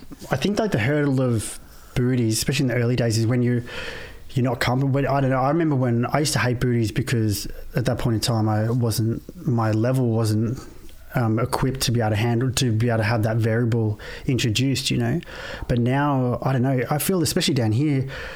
You surf some spots, winter, feet are cold, man, you can just scamper right over those rocks. Oh, way better Like for no the rocks. sweat. Yeah, totally. Like when I'm in when I'm in Indo places like surfing reef, I I don't really wear reef booties, you know, because I always try to think to myself, well, if you can't walk on the reef gently, or then you probably shouldn't be on it, you know, because you know how some people you watch them, if you're wearing booties, man, they're just like stomping all over it.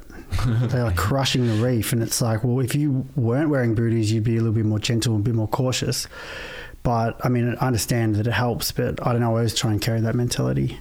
I think it's also in a wipeout if you're using your feet to Yeah, try and stop it from scratching the mm. shit out of your face, yeah, back, arms. you just put them out as little. Yeah. If you've got bare feet, you can't. yeah, you know that lime is just lurking, ready to go. Um, okay, so then, did you come home between here and just what was the catalyst here between when you're traveling right now? Are you thinking I'm finding, you know, are you like searching, or are you just having a good time? Are you aware that you don't want to be a chippy? Are you, you know, are these questions and things that you're thinking about? Totally, totally. I mean, I used to. Um, I was very social. Um, I used to give a lot of myself to others, um, and probably more even to the point of like sacrifice myself for others. Um, even in, especially, Would you in- say almost people pleasing? Yeah, yeah. As I said, like I've always been comfortable socially, but there was heaps of times where I knew that I probably didn't need to go, or I should have just stayed at home and just relaxed, rested, things like that. But instead, you're like, you know, the you're young FOMO, things like this. You know, Got to be everywhere. got to be everywhere all at once, you know. So I was like, didn't want to miss out. I was just having so much fun. So used to go sort of probably overboard in that sense, and I didn't understand how to sort of fill my cup. So surfing was very important to me, things like that. And that's why I always naturally gravitated towards the coast and things like that, and always started asking questions. But the first, so I've done four trips overseas, and it's totaled five years and it was the first couple of trips were more um, about exploration, you know, seeing how far I could go because I always carried this philosophy in my life that I was witness to people in their 30s. I saw that it, things just naturally slowed down, you know, and then obviously as a continuation in your life, things just naturally sort of pay, peter out a little bit. So my idea was travel as extensively as you can and for as long as you can within your 20s and try and really maximize that time because things are naturally going to slow down. So I sort of had like the 30s to look forward to in a different light, but I was like, let's let's get this done, you know, let's do this. And so I was uh, if if I dreamt it, if I could vision it, then I was going to make it happen. And as I said before, like in terms of academics, not that great, but if I saw it, if I could picture myself there, then I was going, and there wasn't anything stopping me, you know. So I'd like, you know, I talked to my mum or whatever, like, "Mum, I'm going to Africa," and she's like, "Okay." You know, she got to a point where in the early days she just accepted it because you know there's no point trying to stop me because she knew that it was my truth. So traveling for me was time for myself you know, because I gave so much of my time to others, and I stayed in situations I didn't want to be in. But the traveling for me was was all for me, you know. So, and because I was comfortable in that space, you know, I think that you're either comfortable leaning into the unknown or it frightens you. For me, I've always been comfortable, and I've always embraced change. I always grow from change. And so the first couple of trips were just incredible. And then basically over that 10 year period, I'd work basically a year, year and a half cycle. So I'd be somewhere in Australia for a year and a half. First year, I'd enjoy where I was. Later half was basically knuckle down, save some money, and then I'd split. So I'd be overseas for a year to two years, and then I just repeated that on and off. So, I said lived in the sunny coast, ended up after the States trip, moved over to Adelaide, joined the band that I travelled with. We did tours down the east coast. It was an 11 piece gypsy band. I was playing the Lagerphone and the Washboard. We were playing shows all between Adelaide and Melbourne. Adelaide was the most amazing city I've ever experienced. I got welcomed to this network. You know, so I was playing this band, having a hoot. Then I was, you know, working on KI, still doing the chipping stuff, but wasn't enjoying it. It was just what I was doing. It enabled me to, to it provided this lifestyle. So then I ended up going overseas again, and this was a little bit around Asia. So it was like the Andaman Islands, uh, Sri Lanka, the, back to the Mentawais, India, Nepal.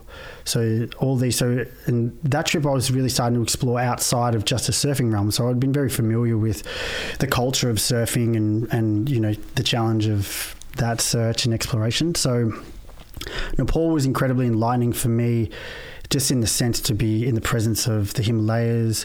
When I was in the Andaman Islands, I'd built a connection with these waves. So I surfed a wave by myself for a month. And I remember I was out in the ocean and I was just thought to myself, I'm like, how f- funny is this? Like, we surf so many different spots that all have names. Like, I remember more surf names than human names.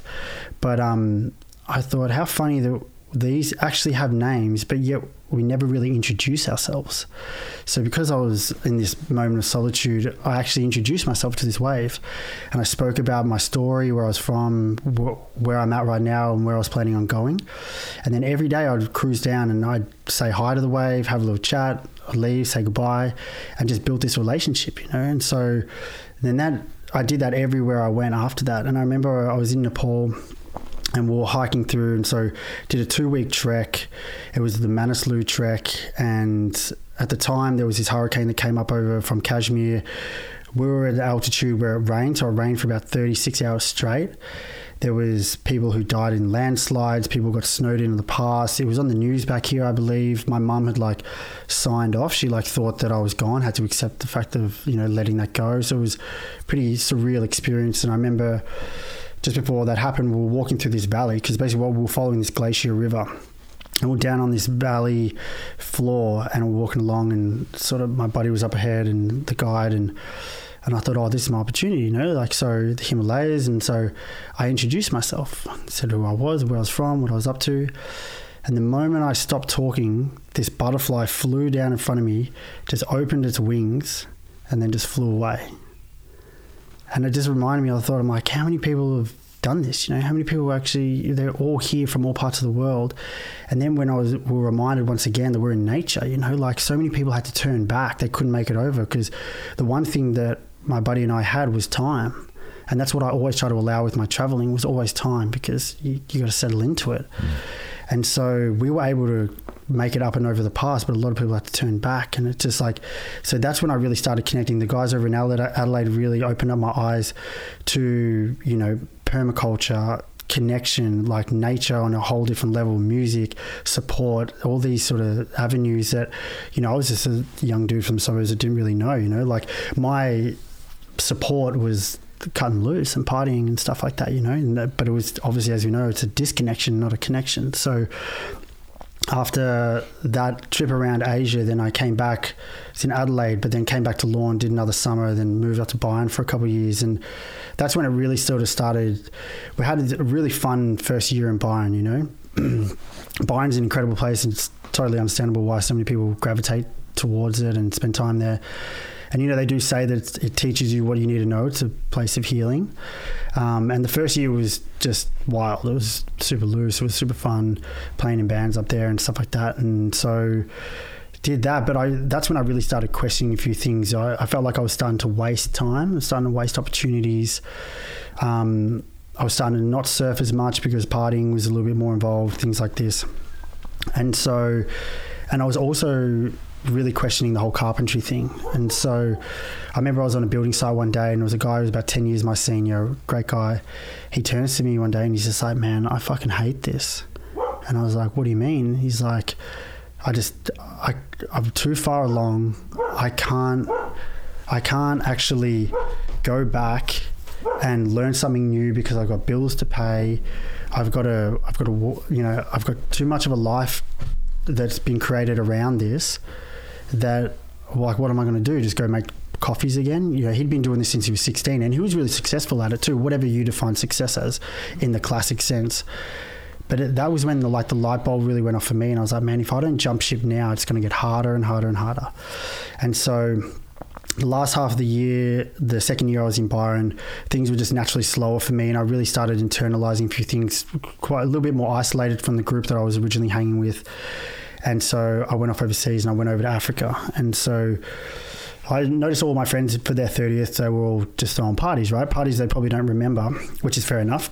Um, and then, but I wanted to cap it off in, in, in a sentimental way to me. And so I'd always known about this bungee jump that was in near, not too far from Cape Town. Um, I was actually was closer to J Bay actually, and so I ended up doing that. It's this bridge, and I think it's regarded now as the second biggest bridge bungee jump in the world, but it's 175 meters or something like that. And so that was me, man. That was me capping off my 20s. And 175 meters. Yeah, yeah, that is huge. It was it was incredible, man. It was it was and it was. I felt like I'd arrived too, you know, because for me that was symbolic. That was how you know 20s were pretty on the go. It was pretty full throttle, and it was like, all right, cool. Let's let's jump off a bridge, you know. Let's uh, let's commemorate this. And so then it was great, and picked up a couple of boards in. Um, near Cape St. Francis and things like that and surfed there. And then end up cruising up to Senegal and I spent a month in Senegal. And you know it was great surfing um, just off the in Dakar. There's some really fun waves around there. And you know I was eating in like a corrugated iron shack and eating rice with palm oil and shit like this you know sitting down with some locals going to some really dope reggae parties. And I was I ended up cruising up to Morocco after that. And so I met my uh, I met a, a girl there we connected and it was just like this was sort of this next level, you know. And so we spent four days together and then a month apart. And I was just surfing the winter and I was doing a little bit of work because I thought to myself, I left Australia with the intentions not to return as a carpenter. And so I thought, all right, well, let's try fields that I'm comfortable with, I know a little bit about, but we'll just test the waters. So I remember when I first rocked up to Morocco, I was caught up with a buddy and he was working for this surf camp, and it's the biggest surf camp in Morocco. And I rocked up to Taghazout at like 6 a.m., had a little nap, and then next thing you know, I think it was like 11.30, 11 o'clock, I was sitting in an office, these two British dudes, and they were like, yeah, man, you can be the host of this villa. We just need you to, you know, commit to 12 months, you know, pay for this, this and that. And I'm just blown away. I'm like, whoa, I'm like, I literally haven't even been here 12 hours, you know, I haven't even been here six hours. I was like, I just can't commit to that, but I'm happy to work, you know? And so they sort of saw potential. I mean, they, it was quite funny because they'd had like hundreds of applicants from generally the UK and things like this. But there, there's this offer like for me on the table. And I thought, oh, I was like, well, this is a nice sign, but I'm just nowhere near ready for that. And so they ended up giving me a job in one of their original B&Bs. And so I sort of got a little taste of the, you know, the other side of the surfing culture and, and hospitality sort of scene. And so realized I didn't really want to be a part of that. That wasn't for me. And I also realized I didn't want to mix business and pleasure. Yeah. And so I met this girl. We spent a month apart. And then I was originally going to go to the Canary Islands, but I was like, all right, let's, I want to continue this. I want to see where this goes. She was back in California. So I was like, cool, I'll just come to Cali. So I flew to Cali. Next thing you know, we're cruising up and down the coast. She Fuck you getting around. Yeah, yeah, yeah. We um we're cruising up and down the coast, catching waves and, and loving this space. She used to live over on Kauai, in Hawaii there, and um she was like, maybe we can go back there, you know. And so we ended up making the connection. And I sort of said, I I really like to only go to islands if I've been invited or if I've sort of been guided to that point. That's just sort of the way I like to roll. And so this opportunity came up. This invitation came Next thing you know, we're on a plane, we're cruising out, and we're on Kauai. Here I am on this five acre property on the North Shore, like two minute walk to this to Secret Beach, you know, Hanalei Bays, not too far down the road. Ben Stiller's holiday home is literally down the street, and there's this huge veggie garden. Pretty much we live fully sustainably off the grid, and we're in just absolute paradise you know and i'm just like wow like how crazy is this how do i how did, how did i end up here you know there's been a lot of those moments in my life I hear Kauai is like the pinnacle for that. it's The temperature, the waves, the food, the the, the stepping back in time vibe. Stepping back in time, man. It's like, well, you know, Jurassic Park got filmed there, so it has that prehistoric sort of like the ferns and just the the outlay, and it has this energy, you know, this incredible energy to it as well. And because it's like you look up at Hanalei from standing in the bay, and it's like looking at the island version of the Himalayas. You know, on any given day, there's like uh, there's tens of waterfalls just falling in all different directions. You know, after a big rain, it looks like hundreds. It's just Did you do the hike there? The, uh, it's this hike, the hike to this waterfall, and people are living in there. And it's like really remote. It's I don't know what if you say it, I'll know it. I can't remember it. Everyone talks about it. I know what you're talking about. It's in the northwest, so you can't actually access it by road, right? You can, can kayak around it. Well, I think you hike in. It's a really long. Like it's a long walk in, and then when you get there, there's people that fully live there, Yeah. Yeah. like I know. off away. You know, there's nothing there. They're, they're living there. Yeah, yeah. I know what you're talking about, but I can't remember the name. Yeah. Anyway, so yeah. But it, I mean, it has that that magical sort of air about it, you know. Like, I mean, that's where obviously Andy and Bruce Irons are from. so there was like a memorial down there at the beach, um, and you know, it was just it's primitive, but it's it's refined. You know, it's it's incredible, and also to the Hawaiian Islands. You know, like it's especially from a surfing background, it's like it's one of the meccas, you know. And so you're there, and and it was surreal. And so I felt like, all right, well, how do I how do I pay my dues here? You know, I want to, I want to give back. And so I built this five meter by six meter single pitch, what they call in Hawaii like a fole. And so then um, my partner and I at the time, we, we pitched our tent underneath and like that's where we lived, you know, we like fell asleep to the stars and the warm breeze and roosters crowing at any given moment, day or night. And I was like, this is it. Like, how this is incredible, you know. And it was interesting because at the time, the guy who I was living with, he was working for a cabinet maker, and so he got us a little bit of work, and then next thing you know, I'm up at five thirty every day, but I'm to be at work at seven. I mean, spend all day in this cabinet making factory, and then we go home. And fortunately, over the time I was there, I got to work on this beautiful two meter by one point eight um, double layered teak carving. It was like a Balinese style. And so it turns out I'm actually I, I really resonated with it, you know, and, and I was using this new um, like an air compressed little rounded disc, sanding disc, and I was just carving it out. I can show you a photo later. Um, and I just like chuck on these podcasts and I just get in this carving zone, you know. But it even though I, I So found there's an element of creativity to it. complete creativity, you know. And I was just, I was lost in it. I was infatuated, and I that part I would I love to go to work, but then the other part of me is like, man, I'm still essentially doing you know what I was doing before, and so this restlessness restlessness sort of came over me, and I just the sort of months went on, and I just felt like. I deviated really far from my path, you know, and I was in this position where I'm literally in paradise and I'm with this beautiful girl surrounded by beautiful people, but I'm not happy, you know, and I'm questioning. I was like, well, if you're not happy in paradise, then it's like you're not going to be happy anywhere. Mm. And so for me, that was like the real understanding of like turning inward and figuring out my happiness. And so I realized I was like, everything I'd known was a connection to this surfing culture everywhere I'd gone around the world. And I realized that sort of subconsciously or metaphorically, my surfboards were a little bit of a shield because it created an agenda. You know, if all else fails, just go back to the ocean, catch waves, it's all good. And I realized, apart from a couple of little moments, I hadn't really stepped into myself or outside of myself and removed that shield. And so I thought, I'm like, I need to change up my scene. And so I remember I had these three custom boards, and there was like a Sunday market. So I went down to the Sunday market and I sold everything. I sold all the boards. I sold everything I had. I had this one set of fins that I loved, and I was like, and I got rid of it all. Wow, and I, man. And I watched it disappear. And then whatever cash I had, I ended up. I bought a ticket, and when I was in Senegal, I'd met a couple of Dutch cats, and I was just like, "Well, I'll go to Amsterdam and I'll see what happens."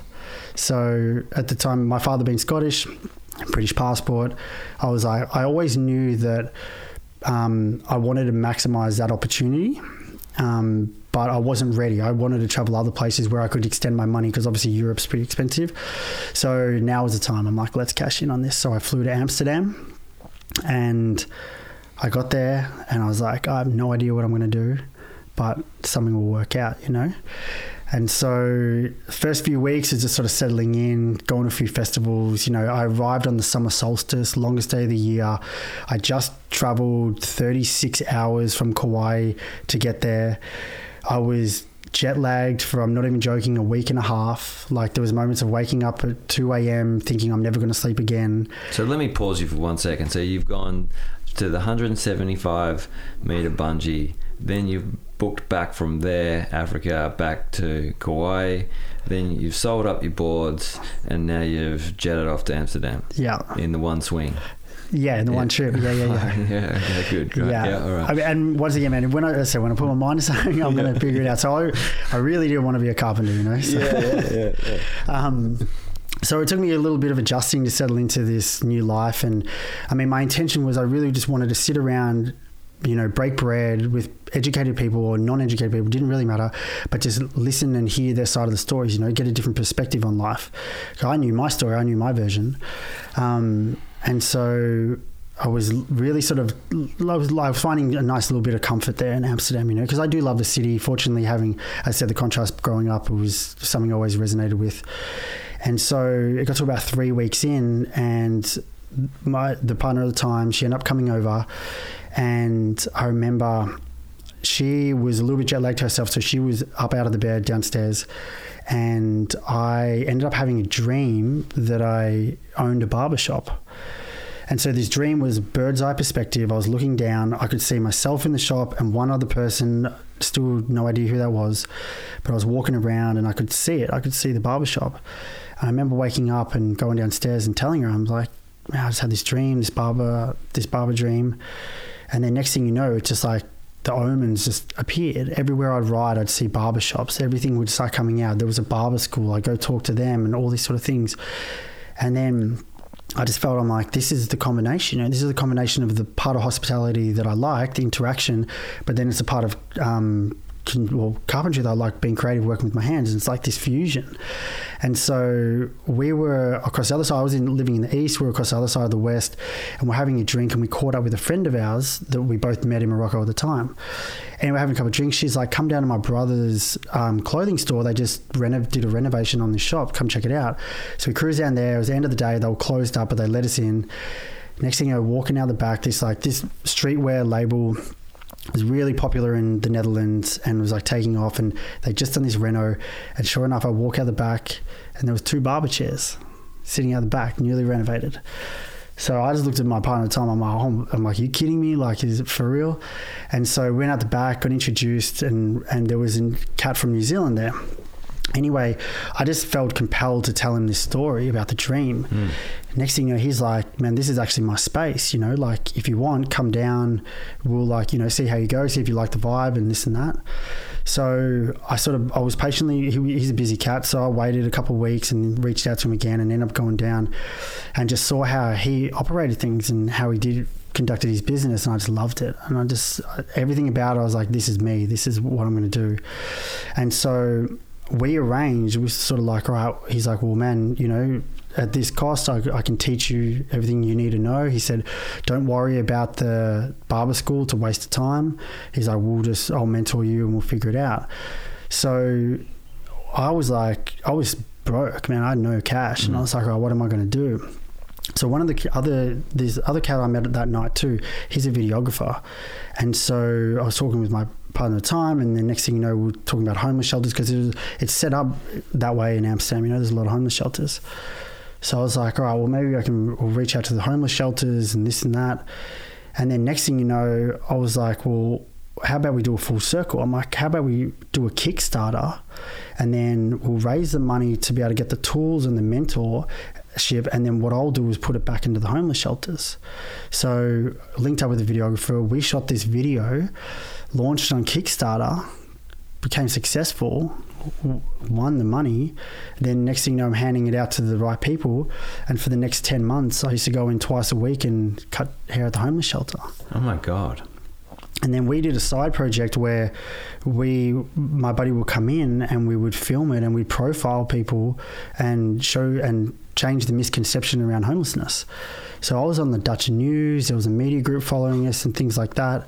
And it was funny because it was just this insane experience where the fulfillment and reward I was getting from being in the homeless shelters was then transcending into learning new crafts. And then it was just this movement was just carrying around. And I remember this one time, you know, there was a, generally it's more males than females in these environments, you know, and there was this one girl and I sort of kept seeing her, I think she was from Poland or something like that and it started becoming quite prevalent the impact you can have on somebody by just changing something slight something a little bit of detail you know showing, showing that self-care.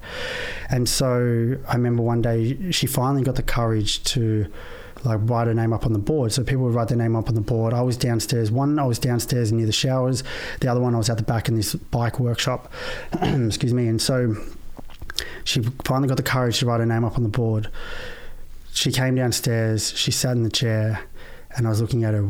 We had this very little broken conversation, and I could see that she was just in pain, you know? And so I remember I just reached down and put my hand on her shoulder, and I just said, Just remember you're beautiful.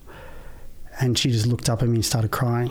and I just held her in my arms for as long as we could, you know?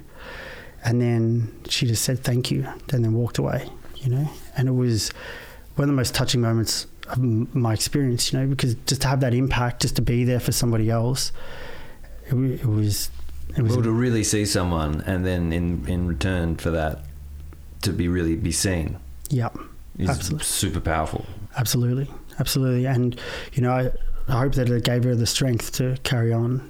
You know, because she was incredibly strong to be where she was.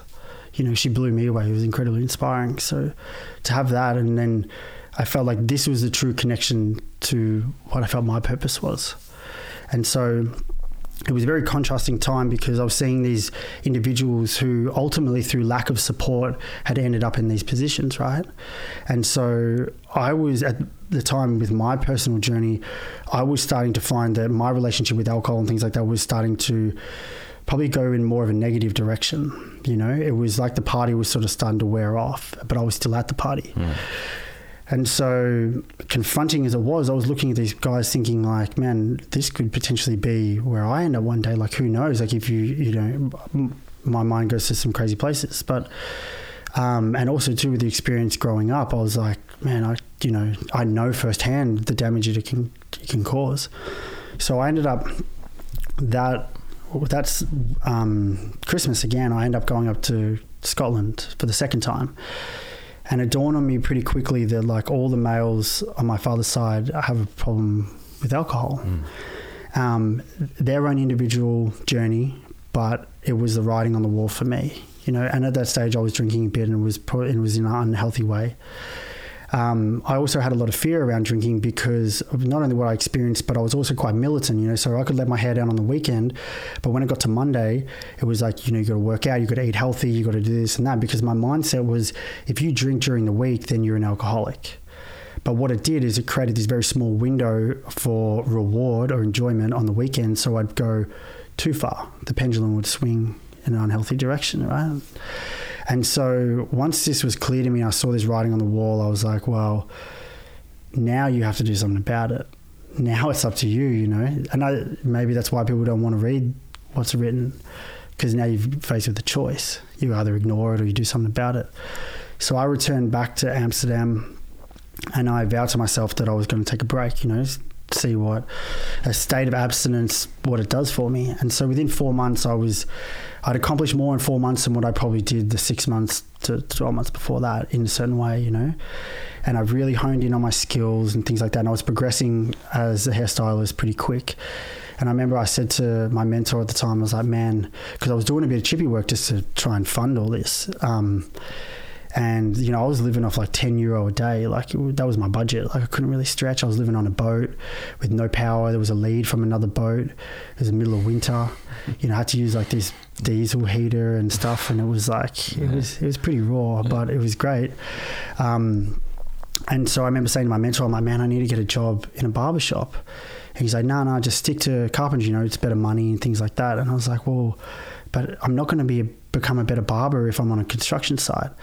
And so I ended up shooting over to California. So during that time in Amsterdam, the girl I was seeing was we were together, but we did a lot of long distance, you know.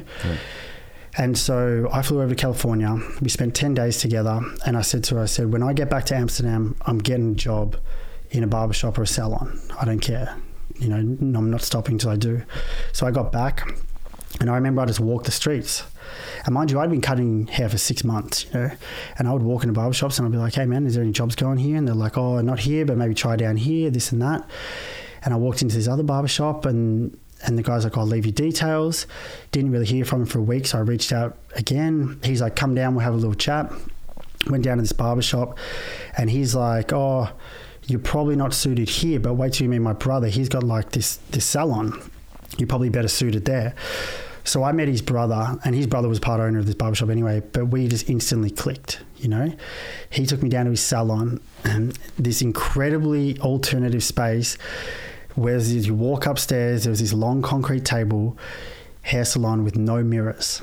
So, like, the clients sit either side of the table, the stylist behind them doing their thing. There's a mirror over in the corner that you do the consultation with in there, but then you take them back to the, the table and everybody chats just like we're chatting now, you know? So it really broke down these these barriers, you know? And so I was I got welcomed into this world. And it was funny. So he, he was like, all right, well, I, I think I'd like that. I fucking hate staring at myself for an hour in the mirror. You know, it's just like, oh god. yeah, absolutely. That's the only trouble. I wish I didn't have a mirror, but for, for No, doing, no, I get it. For doing phase, Yeah, yeah, it definitely no, helps. but um, Imagine trying to explain that to the Australian crew. Yeah, no, this is different. yeah, the, yeah. Fucking what? I'm out of here. right? Like it's, it seems normal in Europe, but it's uh, yeah, pretty, pretty far out here. Um, and so this cat Donny, he was like, "All right, grab a couple of models, girl and a guy, bring them down, do the cuts, and we'll we'll go from there." So I this is the third haircut I'd ever done on a girl, ever.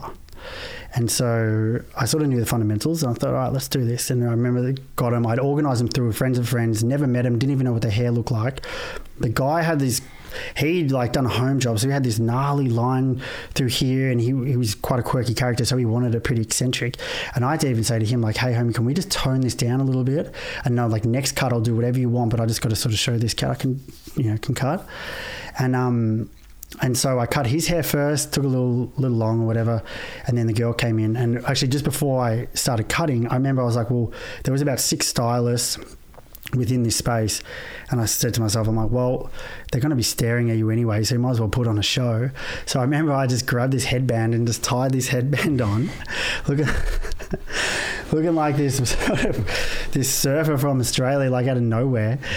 And I cut this dude's hair, then I cut this girl's hair, and it was funny, man. I was just, I just felt comfortable, you know. And and then afterwards, Donny was like, they were good cuts. He's like, they're probably not at the standard that we would do here. Going, and you took a little bit too long, but you know, good job nonetheless, you know. And so then later on, he's like, look, and you've you've got the job, you know, you, you can work here. And so I was blown away, and I thought to myself, I was like. I'm like, I didn't expect this. Even though I manifested, I didn't expect it. And so I just said to my partner at the time that I'd agreed to move back to California. And so I only really had two months left.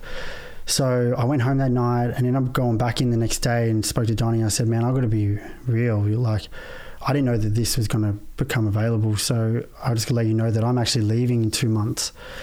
And from then on, just because of that respect, because I was honest with him, he's like, thank you for telling me. He's like, it's not up to me now. I, I'm still happy for you to be here, but it's up to the other guys because they're going to become attached. And it's like, then they'll have to say goodbye. So we ran it by them. They were all cool with it. And I got this job. And so I was there and I learned how to cut women's hair and I learned so much more. And I was still getting mentored at the barbershop and I was cutting two days a week in the, in the homeless shelters. And it was just this insane, I was dirt broke and it was just in, living on a boat, an insane experience. And then the two months were up, and I was like, okay. And there was an opportunity there where Donny said, if you give me, I'll teach you whatever you need to know in six months, and if you give me an extra six months, we're even. And it was the offer of a lifetime, you know. And but because I'd committed to California, I had to stay true to that, and I wanted to work on the relationship and, and really give it a shot, you know. Long distance is pretty hard. It's draining. It's real draining. And so I flew over to Cali then we went, I went to Bali, caught up with a friend for a wedding, flew to Cali, and actually ended up um, we uh, we got married. You know, and no shit, you got married? Yeah, we got married. Yeah, and so I was ready to commit on this highest level. You know, and because I wanted to step into this new space. You know, I really wanted to work, and I really wanted to create a solid foundation, and so we agreed, we're like, let's let's do this. You know, it'd be beautiful. So we're out in Sedona, had a gorgeous ceremony. Her dad became was a celibate. Um, he married us. We had insane little private ceremony, and it was gorgeous. And then I was in Cali, and then so I was there, and things just didn't go really well. You know, it was like. I, I felt incredibly lost. Once again, I felt like I deviated from my path.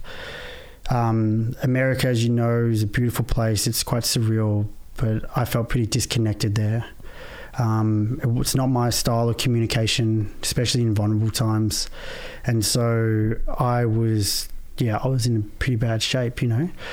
What would probably be considered meant to be the most joyous time, like it was quite the contrary. So, um, there was a couple moments of drinking, and it started to like play into the relationship.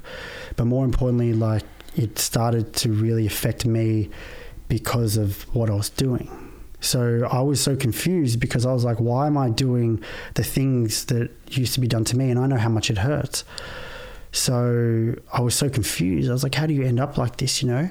And because I'm an inquisitive person, I was just like, I got to get to the bottom of this. So there was this group, and it was like adult children of alcoholic, you know, there's AA, NA, ACA so I started attending these to try and find a little bit more clarity. But then I was, I found myself, it was comforting because I was in a room with people who had experienced similar things, you know, and I was like, okay, cool, that's, that's nice to know. But as time went on, I realized I'm like, well, it's one thing to be comforted because of similar experiences with others. But the reality is, it's like you've got to walk this path alone, you know? if it's something that's not resonating with you, then you have to work on it yourself. I can't blame my old man for the choices I'm making now, you know. And so the relationship sort of went south. You know, there was a lot of things going on. Unfortunately, in that relationship, we both triggered each other a lot. Um, she had her stuff, I had my stuff, and it was hard to meet in the middle. But it um, it just showed I was just like I realized like I needed to go work on myself, you know, and I, couldn't work over there because you need a barber's license and things like this, and I didn't want to do a green card because I didn't know I wasn't comfortable with where I was at, and I didn't want to ever lead anybody on or anything like that, and so I ended up leaving and I went home, and it was a really hard decision. Um, but I felt that like if I didn't, things would have gotten much worse, you know. And the last couple of months I was there, I didn't drink anyway, you know, because I from my moment, points of abstinence, I realized how strong I was when I didn't drink. So I, for me, I was smart enough to know like get rid of it, focus, and see what happens. So I got home. I got back to Melbourne. Next thing you know, I'm like 31 years old, living with my mum and I'm like riding her pushy to the station down in Seaford to like catch the train an hour and a half to go to this to a barber shop and work. And man, I just took it upon myself. I'm like, it's time to, to go in, you know. So I reached out to professionals like life coaches, psychologists. One lady spoke to a criminal psychologist who was like, "Yeah, don't drink beer, just drink wine." Like, and I was like, "All right, well, I don't think this is going to work." But, and um, and then I was I was on the train every morning. I took it upon myself to just read. You know, I read this really beautiful book. It was like The Road Less Traveled by Scott Peck, and just opened up my eyes. And I just I really harnessed this time. It, was, it wasn't low because I was con- reconnecting with my mum, and I, she was incredible support. Um, but it was challenging. You know, when accomplished a lot in my life, and what felt like I'd followed my truth and dreams to be back there was you know was a reality check, but it's what needed to happen. And so I ended up moving out to Footscray, did this three months where I rode the rails for like three hours a day. And because I was learning heaps in this barbershop and I was, I was just, I was soaking it up like a sponge, you know, because my quest was still to open a barbershop. And so I ended up moving out to Footscray. And funnily enough, I ended up living with my mentor, this Kiwi cat like out in Footscray. Like he ended up back to Melbourne and stuff like that. He'd broken up with his partner, and so we connected, and we had, we had a really beautiful relationship. And From so- Amsterdam. From Amsterdam, yeah. So I'm like, here I am in Melbourne, cutting in Footscray next to my mentor, like all this stuff going on, and I'm like. Going through a divorce essentially and trying to work on myself, and I was like, "Wow, like you know, this is a this is a mm-hmm. wild time in Yeah. life." And so But that would have been somewhat making you feel like you're in the right place. Yeah, definitely, definitely, and still, and this is where see, I didn't realize, but talking to professionals and especially this one lady really opened up my eyes to sort of the love. And you know, there's like different love uh, or relationship styles Love languages. the love languages, excuse me, yeah. And so she said to me that, especially with alcoholic parents, there is a tendency to feel pain when you're close to somebody and you feel the love when you're at a distance. So I always struggled in relationships because as soon as I got close to somebody, I felt that pain. And so for me, that's why as hard as long distance was, it was actually more comforting because I didn't have to be in that vulnerable space. So it was like this flip. And of course, I didn't know anything about this. And so I was like, why do I feel the way I do in relationships? It's not really fair. I see everybody else who's, you know, beautifully connected. And so through talking to these professionals, these this clarity started coming, and then I remember I actually went up to Byron just to go see some friends, and I came back, and I was there for about four days. Didn't drink the whole time, but then drank at the end, and then partied, and then that What, what, what was your uh, what was what let the wolf in the door? What was like? You're like, all right, tonight. Yeah, it was old friends, you know. Yeah, it's old yeah, friends, and because it's yeah, it, it was an old pattern, you know.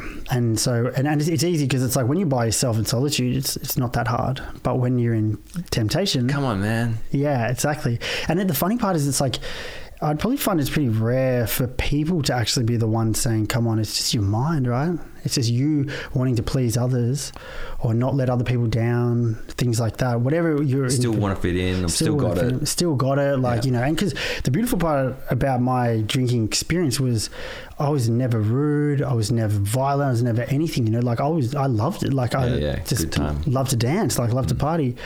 And so that part was probably the biggest challenge for me because there was this social identity around drinking that wasn't negative um, that I had to learn to let go of. And because you're sort of faced with this reality, it's like, well, if, this is heading in a direction that is potentially unhealthy, then it's like you're ultimately going to be back at this same spot, whether it's one year, two years, five years, ten years. So why don't you save yourself ten years and just bite the bullet and, and remove it, you know? And so I was spending a lot of time on my own, a lot of points of reflection. Ended up, a guy I was working with, he was doing the AA program. And so I got to a point where after this trip to Byron, I came back and I ended up drinking for a few days. And, you know, I sort of went up, fell off the wagon. And I remember I woke up and, like, I was out the back and this car door shut and the street, slammed, and it scared me. You know, I got a fright. And I was just like, man, this is no way to live. You know, like I can't. I was like, I was jumpy. a bit jumpy, man. I was a bit jumpy, and I was like, I was like, I was just a, sh- a shell of who I was, and I knew I wasn't living up to my truth. You know, and especially because this pact that I made myself to myself when I was younger. You know, and I was like, and so I reached out to my friend. I said, hey, man, do you mind if I come down to one of these AA meetings? You know, and so I went down there. And I started sitting in on these meetings like every Friday. And, you know, I had to create this adjustment because with the program, it's like there's a lot of people who go to rock bottom and then they enter the program. For me, I hadn't felt like I was there yet, you know, but I was trying to show initiative for myself. And I was trying to step in early. And I was trying to leave my ego and my pride at the door. And I was trying to move on with the way that I knew how, right? But it sounds like you hit a spiritual rock bottom.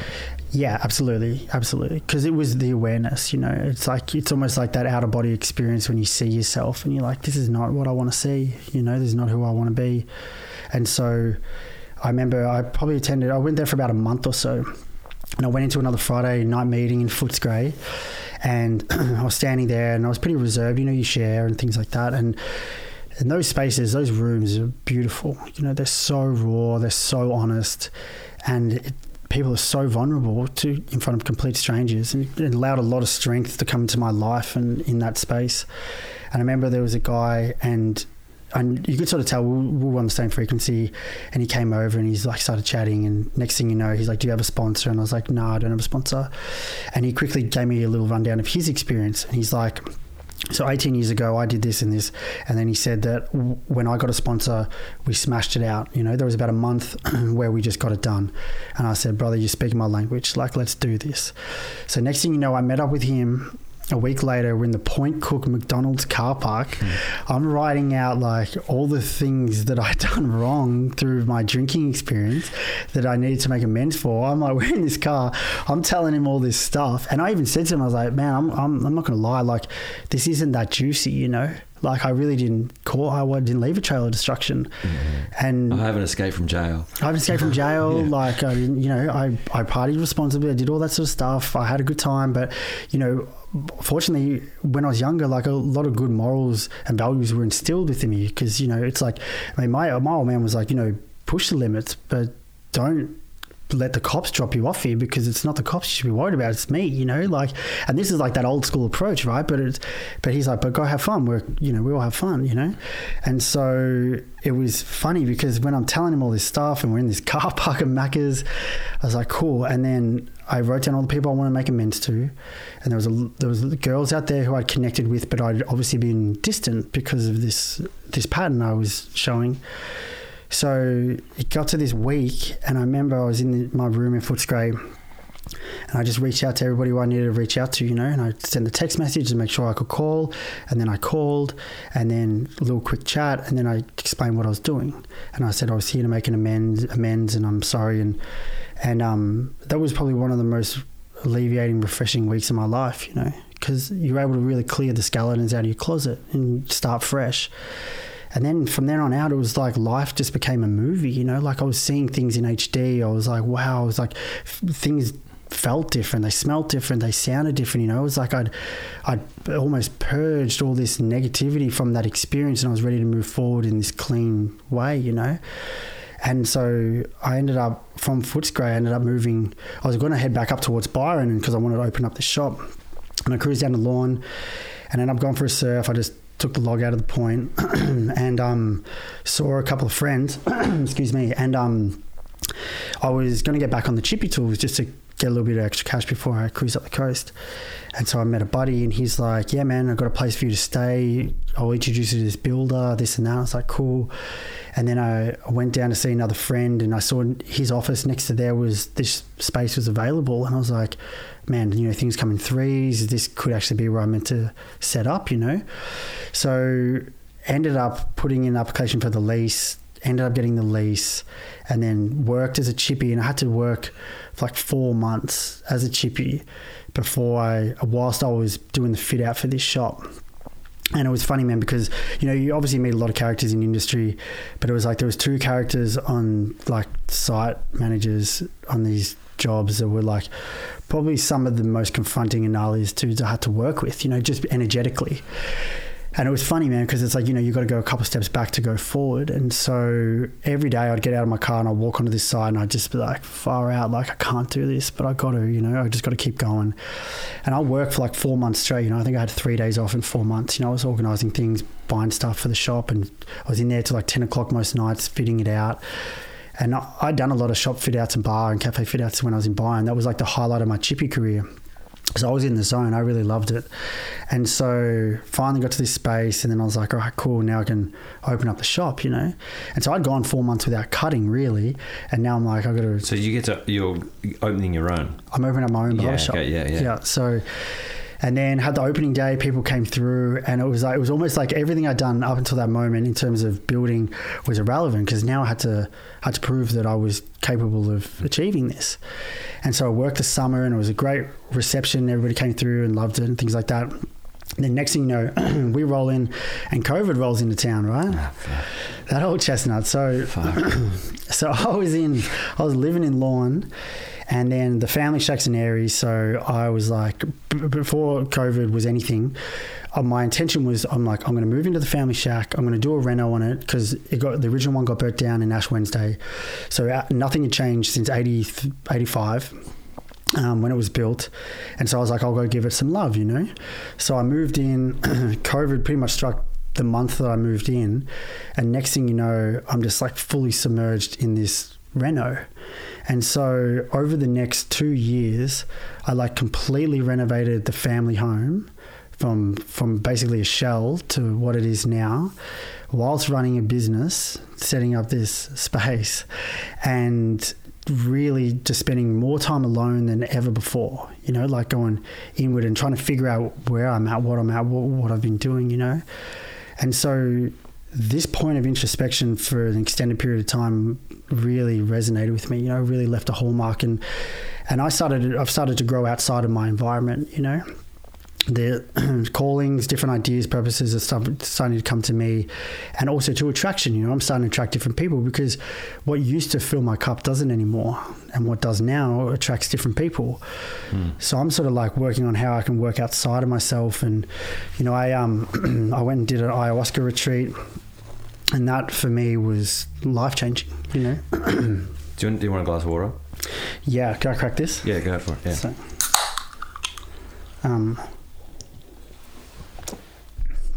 so I'd never, when I was, So I- hold on, the ayahuasca retreat. Did how did this? When did this perk? Where did this? so I'd, know. I'd known about it since I was, since 2010 when I was in um, South America. But I knew that at that point in my life, I was purely, uh, I was partying recreationally. Yeah. You know, it wasn't spiritually. It wasn't. Yeah. It wasn't on that format. You know. Partying spiritually, dude. yeah, you know, like it's like different forms of like alignment, let's say. Yeah. and so I'd known about it for a long time, but I didn't really know too much about it. And then my best friend came to visit after he attended one of these retreats. So I got the first-hand, candid download of his experience, and it was just beautiful to sit with that and to hear how it resonated with him. and so automatically straight away I just felt like this is this is it. It's time, you know. So I won't explain where it is or what happens. No, you don't say anything. But um, no, I'll do. It. I just so you were f- the lessons that your friend had learnt within from the plant medicine. Let's yeah, say absolutely. um, he had told you the the deeper understanding he felt towards the connections of life, his place in it, the lineage of ancestry, all that kind of like the connection to things that we don't perceive to be part of us but are around us every day. Th- these are the sort of things you're saying. Definitely, absolutely, and it's and also too the breakdown of as you said like constructs, right? Like the ideas that we have within the society that don't serve you or you don't serve it. So it's like the to have a blueprint and understanding, and sometimes it's interesting because everybody experiences different, and also too through the medicine it shows you what needs to be shown at that point in time. So talking to people who have been working with the medicine for decades, they will themselves say that every time they have it, it's a different experience. So You're getting different message. you're getting different messages and it's like the key to it all has been open to receive and so i mean through thousands of years through ceremony people gain this knowledge of understanding not only of themselves but whether it be spirit high powers things like that surroundings connections to nature things like that right? Because we this whole planet this universe is a giant energy field right? We're working on frequencies. Well, it's funny you were saying something earlier, and I was about things affecting things, and I, you know, like I was thinking, well, yeah, and here on Earth, there are storms in the solar system that then in turn have an effect on things here on Earth, but we don't really give kudos to anything that happens outside our little uh, ozone layer. right You know, it's crazy yeah.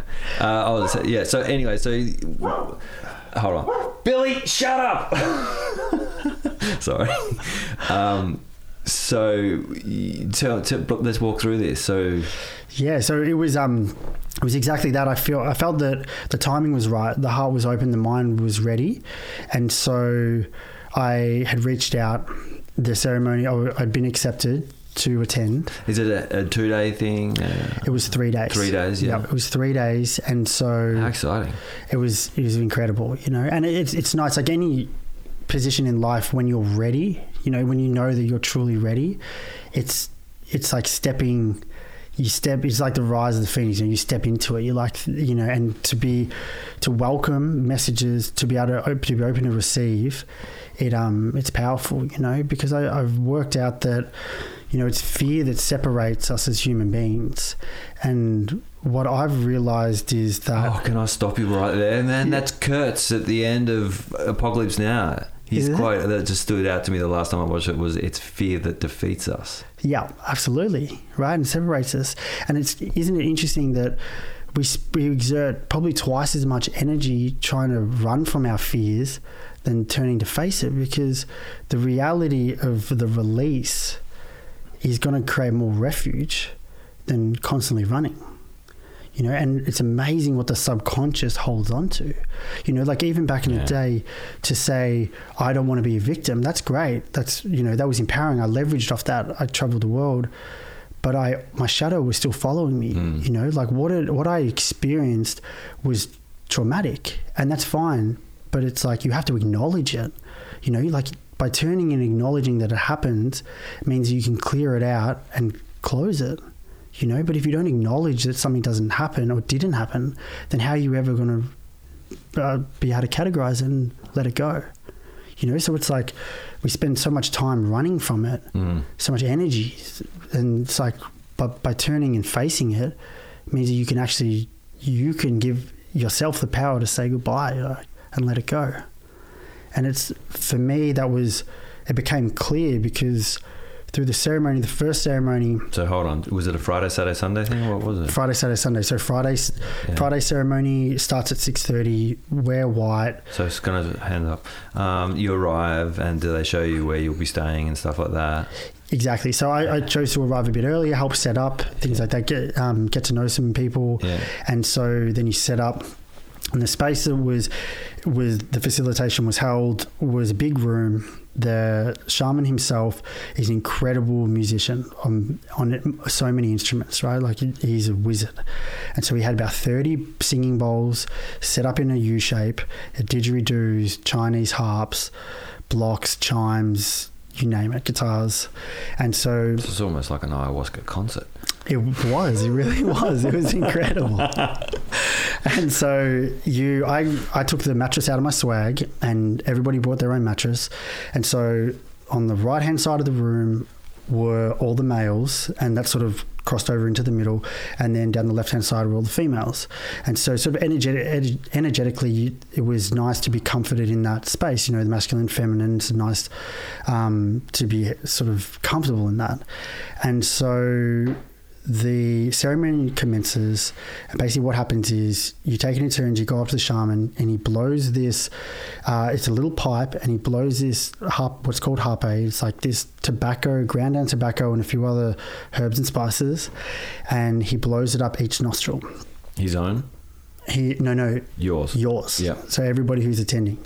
So basically, what that does is it grounds you. It brings you back. It's not a pleasant experience, but it completely brings you into the moment, right? And you have to sit through it. People hand you a bucket as you just before you do this. So you return back to your mattress and you and you work through it the way that you know. And so once that sort of subsides, then it's time to receive the medicine. And throughout the ceremony, you have three. There's three offers of the ayahuasca in the one night. in the one night. Yeah. So about 100 mil Yeah. per time. So you cruise up, and we started that first night was with the feminine first. So everybody went up. So I was up the front in the corner. So I was literally the last person to go up. But then the following night, it was reversed. So went up, received the cup, drank it, went back to the mattress. Nothing really happened. So I was sort of sitting there, and of course, like party experiences, you know, you're trying to limit any expectation that are in your mind and just try and clear and be open to receive. But nothing happened. And I was like, okay, that's cool. Second time round, went up, took the offering This is an hour later. about an hour later. Yeah. So it so the shaman this particular ceremony was the shaman would give the offering. Once he was everybody had some, he went up and he played music, sung. He is in, he used to be um, uh, an opera singer as well. So he, he was just phenomenal, incredible human being on all levels. And so he would play the music. And so he would roughly play for about an hour, an hour and a half. Then he would finish, put some other music on, and he would present another offering.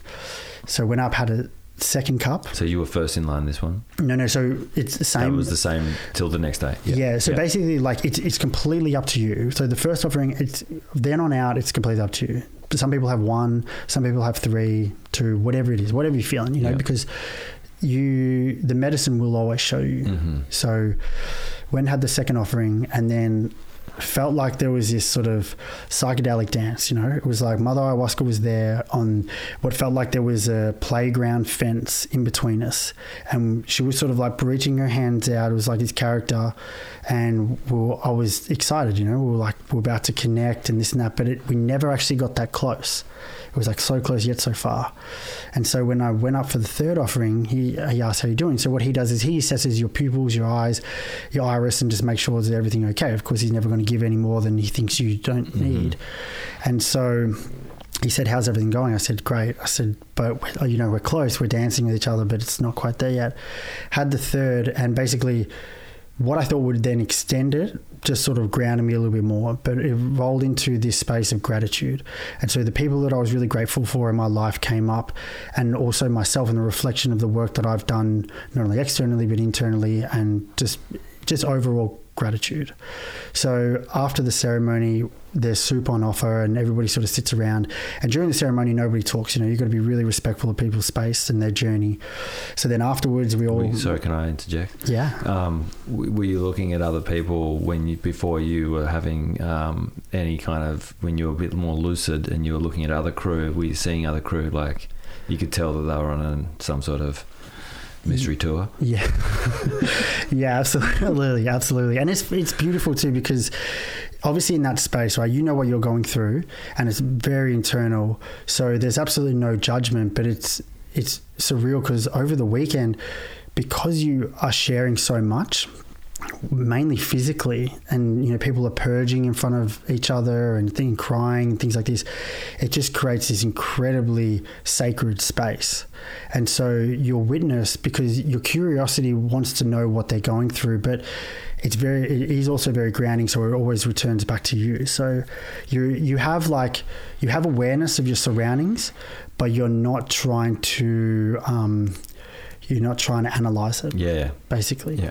so then afterwards we had the soup and I was feeling a little bit more chatty so I was able to sort of you know to sort of indulge and talk about the experience and then next day it was you free to do whatever you like it was a bit rainy a bit cold so I just ended up napping a couple of times. And generally because like people are living their life and then they do these retreats you know the Friday night's generally a bit of a clear out hmm. you know people busy lives.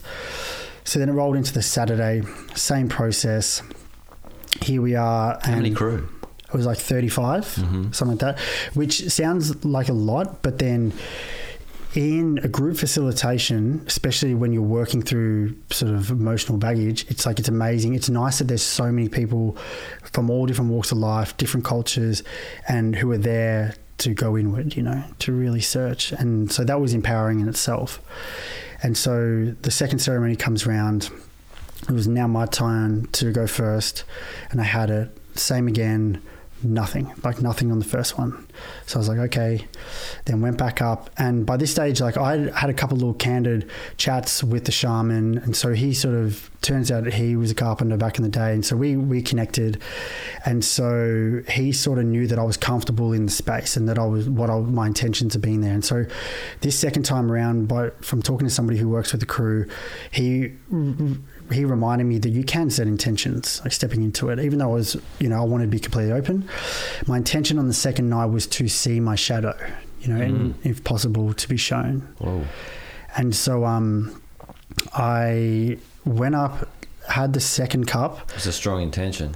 yeah. Well that's why i was there you know like you know there's been a lot of joy in my life too and a lot of sadness but it's um but mainly you know unfortunately man a lot of joy you know. So i i wanted to see what i needed to remove. Hmm. You know that's why i was there. And so i had this second cup and then i went and sat back down. I was laying on mattress and it just opened up, man. It was like this rainbow kaleidoscope world with this like Balinese god character just coming in and out, dancing. It was vibrating as well as it was moving. It was like eyes closed or clo- or eyes open. It was it didn't matter. It was just on. I remember just lying back. I had the biggest grin on my face, and it was like a show. You know, I just got to sit back and enjoy and I was lying down, and then I felt a little bit squirmish. So I was like, okay, I'm going to sit up. And I've never really been one to sort of purge by throwing up, you know, even when I drank and stuff. And so my one thing was going to was like, if that came up, I wanted to be comfortable with it, even though I was unfamiliar with it. So I sort of tried a couple of times, nothing really worked, and then I lay back down. And then I You started. still was the dude still. still yeah, oh man, like still. I did. I'm looking into this bucket and it's full of rainbows. Right, okay. the bucket's moving, everything's going on. It's like its own little kaleidoscope, and it was. It, but at that point, it just wasn't meant to be. So what I did is I lay back down, and then I started feeling emotional. You know, I started, and soft sort of tears started coming, and, and I was like, okay. And then it just turned on, and it was like this feeling of these tears of like deep trauma started coming up, you know, and it was all a reflection of the experience I had with my old man, you know, and I realized that I'd taken it on, but I'd never let it go because I didn't know what to do. I was a kid, you know, and so it was like I was convulsing, and like I was convulsing of tears. I was had snot everywhere. I was just like, and in the moment, I was just I was I was in pain. I was in emotional pain, but I was so thankful, man, because it literally felt like I was clearing it out, you know. And it was the acknowledgement. It was like it wasn't a sadness where I felt sad for myself. It was just sad that the the emotional pain that I'd been carrying around. And so to be able to remove that, to be able to purge that, man, I was just like covered. And I had my grandfather's blanket, and I was just like I was covered. I was so alone, and I was scared, but I was just like releasing, you know. And it was one of the most beautiful experiences of my life, you know, because it was like okay to do that. Did you really have your grandfather's blanket? Or, Yeah, yeah, yeah. okay, yeah. I was just seeing if that was made part of the. Yeah, he. No, the, yeah. My grandparents. It was always like in the house at Aireys. They Oh, it was always on their bed. with You know. the mattress.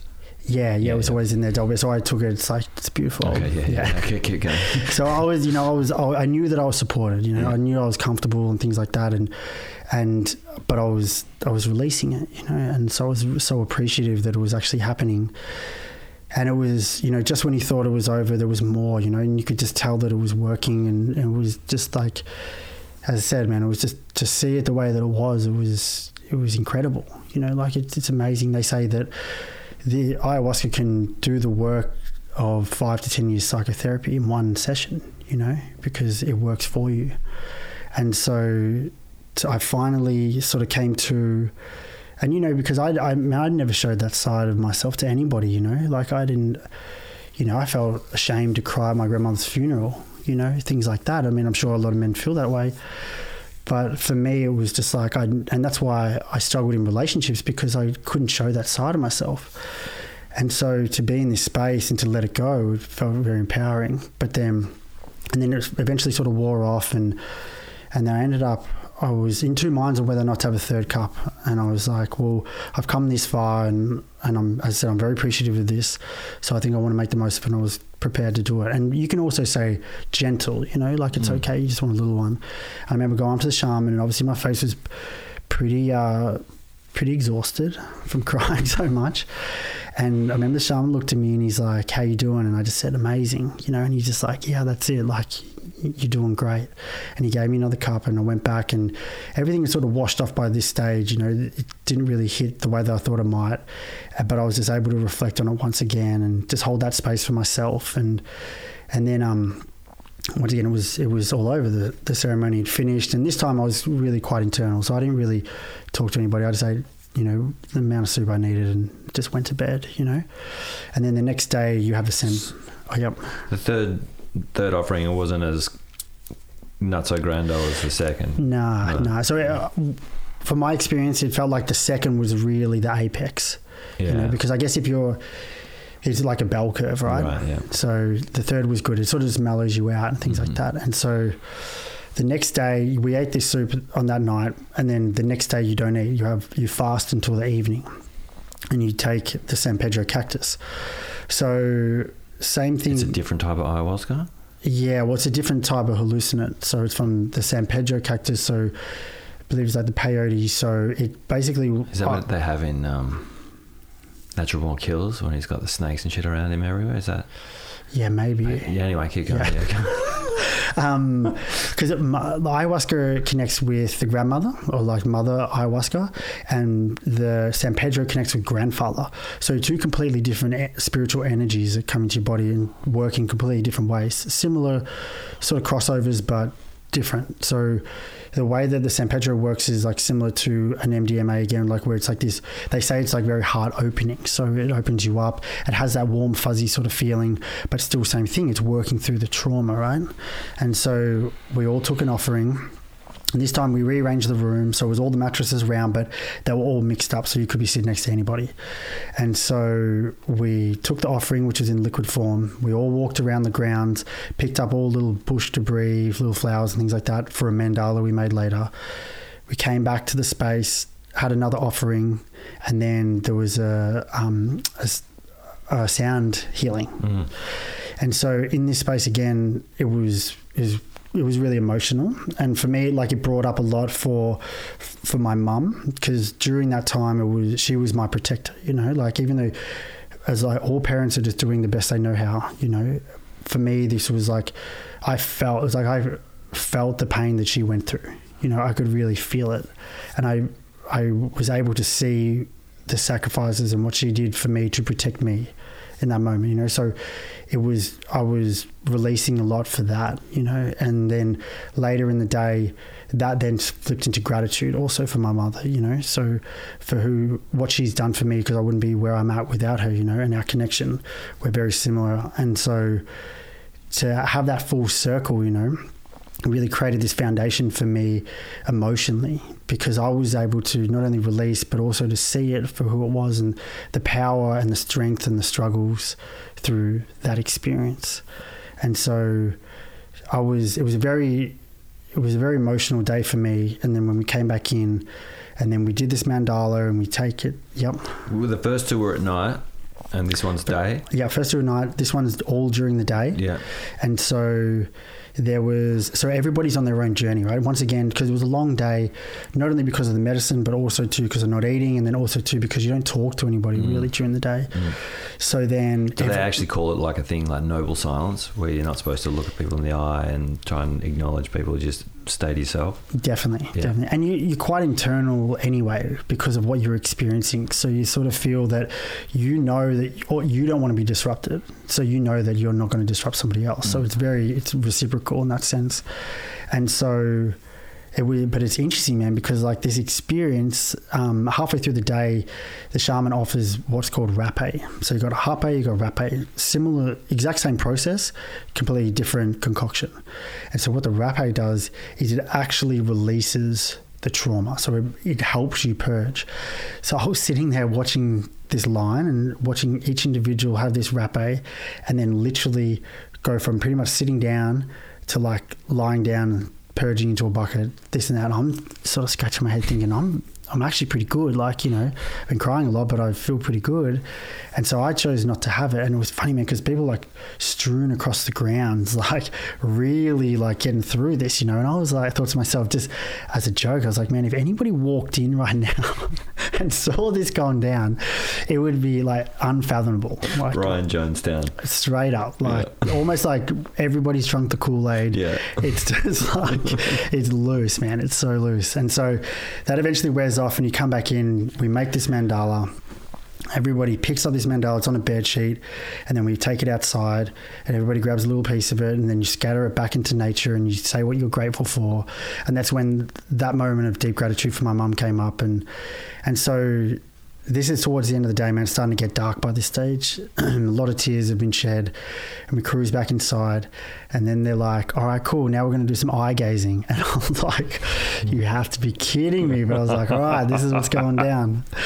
So we're eye gazing, and and it's powerful, man. Like you know, you're staring at somebody deep into their eyes, and like you know, as I said, like my face is really quite sort of Yeah, yeah. puffy from crying so much, you know. And but it was refreshing, man. It was nice to be seen in that moment, you know. And especially there was a girl who was like there was two guys and a girl I gaze I with, and to be seen by a girl in that space was amazing, you know. And she actually later on said when we there was a circle of gratitude that one of the most refreshing and inspiring things that she saw on that weekend was guys crying in each other's arms. You know, she said that that is the salvation. You know, she said, keep doing what you're doing because that is what's going to save us.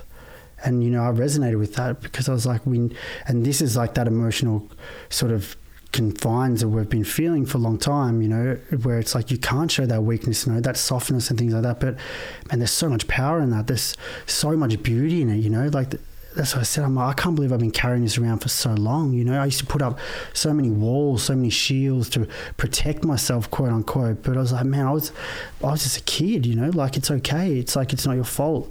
And so to let it go and to be like, man, this is where the strength lies. You know, because we can be there for others now. You know, you can show that it's okay because, man. We're human beings, man. We're going to have good days, we're going to have bad days, man. But you have to get rid of the bad stuff to make more room for the good that's how it works. And so to to be seen in that moment, man, like tear eyes full of tears was beautiful. You know, because it's given me confidence now, man, like, to step into to to a new beginning where I'm not afraid to do that anymore. You know, like I hold that as a strength, and for me, that's what I needed to to move forward, to see myself. And so that night, that that ceremony didn't last till the same time as the other ones. You were bed earlier, or Actually, I didn't get to sleep till like three o'clock because of this sort of feeling that happens, and it's it's quite common. There's a lot of people who stayed awake. It's sort of uh, it's a stimulant, so it does keep you awake. Even though you're exhausted physically, yeah, mentally, yeah. emotionally, you just like you can't really sleep. So but you feel pretty lucid. Still feel pretty lucid and stuff. But it was it's beautiful because in that moment of reflection with other individuals is the rawness, the honesty. You know, because people come up to you like, "How is everything? You okay?" And you're able to share. And you know, even the shaman says like the way that people looked when they came in to the way they look at the end of the weekend is a transformation you know like it truly is because you just like you see this strength and when we're in this moment this circle Yeah. of gratitude uh, that's what I that's what I said I said I thank you to every single person in this room and I thank you for your courage because it showed me um, inspired me to share mine and you know it's it's the work that we do here that's going to benefit the next people you know and I felt that I was internally grateful for the vulnerability that people showed and it's it was powerful, man. Because it's interesting what we deem as courageous. Mm. You know, same as fear. You know, courage is like knowing what your fears are, but facing them anyway, right? Mm. So, do you think that you'll um, you'll be back? Yeah, definitely, absolutely. You know, the, I'm a big believer that there's always still work to be done, but that also in saying that there's not, there's no pressure around it. Mm. But because I connected the way that I did, because my mind has always been naturally open to that avenue and the self development, then I, I will absolutely go back. So, when you're uh, um, in the zone, Yeah. did you have that feeling of of being here before, and this is not, you know, the body is a vehicle, or Yeah, it, w- it wasn't too much of a separation like that. Um, I've had that in other instances, but this more was the true removal of blockages. You know, it was more the awareness of what we hold on to subconsciously, because you could try and convince yourself to the cows come home, but you know, there's a reason why we do certain things, and that's generally avoidance of some sort of fear or discomfort, right? And that's why a lot of that's why it's hard for individuals to step into the unknown because of it being unknown, and that's that comfort zones and things like that. And so, I mean, I've always tried to put myself in the latter years. I feel the struggle has been trying to put myself into the box, but I don't really fit into that box. You know, the normal societal process. yeah. It's unfortunate that, that there's not really a box.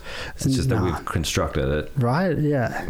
But then it's like it feels like if you're not following that pattern or that path, then there might be something. Well, that's just like in Blow when he's in court going, Your Honour, look, it's just a plant and blah, blah, blah. And Yeah. he gives that speech and she goes, But unfortunately, sir, in this reality, we have these.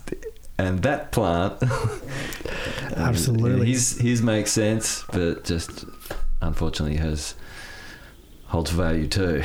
Yeah, definitely. And isn't it funny too? Because that sort of discomfort, the more, the, the most discomfort I've found is by trying to compare myself to others on a path that doesn't belong to me. You know, because me thinking, well, maybe that's what I need to do. Is that how I have to live my life? You're right. Because being observant, you sort of take a little bit from everywhere, but it, trying to sort of succumb to that has been the biggest challenge. But I've realized through these experiences that, you know, because I went in to hopefully find my purpose, that was quote unquote an intention, but not an expectation.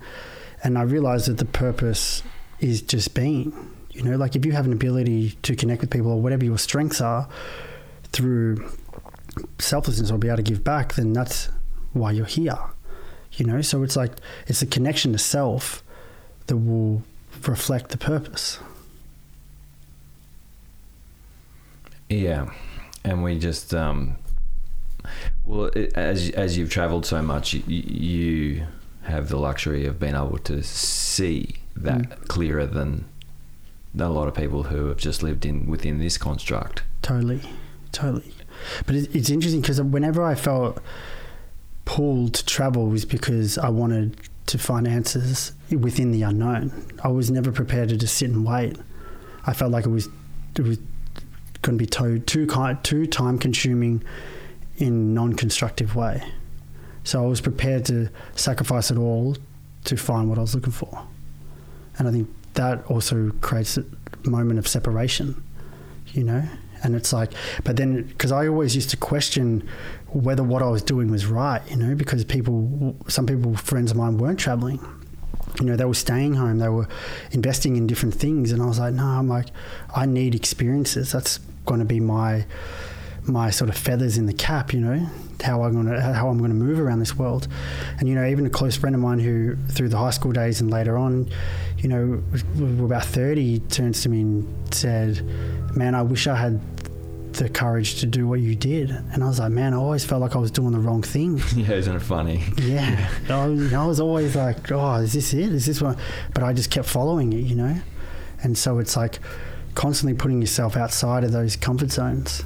But I think you know there's such value in even when you're in America and you go, this isn't my, you know, I don't feel comfortable here. It's not my. But that's that. That's just as important to feel that as to feel the acceptance of where you are in another place. Totally, absolutely, and it's also you know when it doesn't feel right, it doesn't feel right. We all know it, you know. It's like call it intuition, call it gut feeling, whatever it is, but we know it. You know, I ignored a lot of gut feelings at certain points in my life, but you end up with a result that you knew was going to be the outcome anyway. You just chose to ignore it.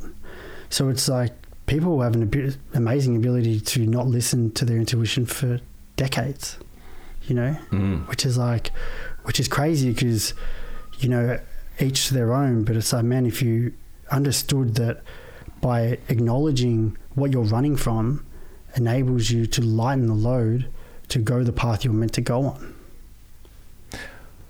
Well, yeah, but that's the disconnect of Western society. I think is like we in, in, uh, intel, uh, use our intelligence, our mind, um, and not listen to the heart, and they disconnect them because it, it does. it, You know, um, I fucking lost my train. The um, you intellectualize something, and if the intellectualization makes sense, then that's what you do. But that's not intuition or listening to your heart. And I had a teacher that said to me that the brain's a whore.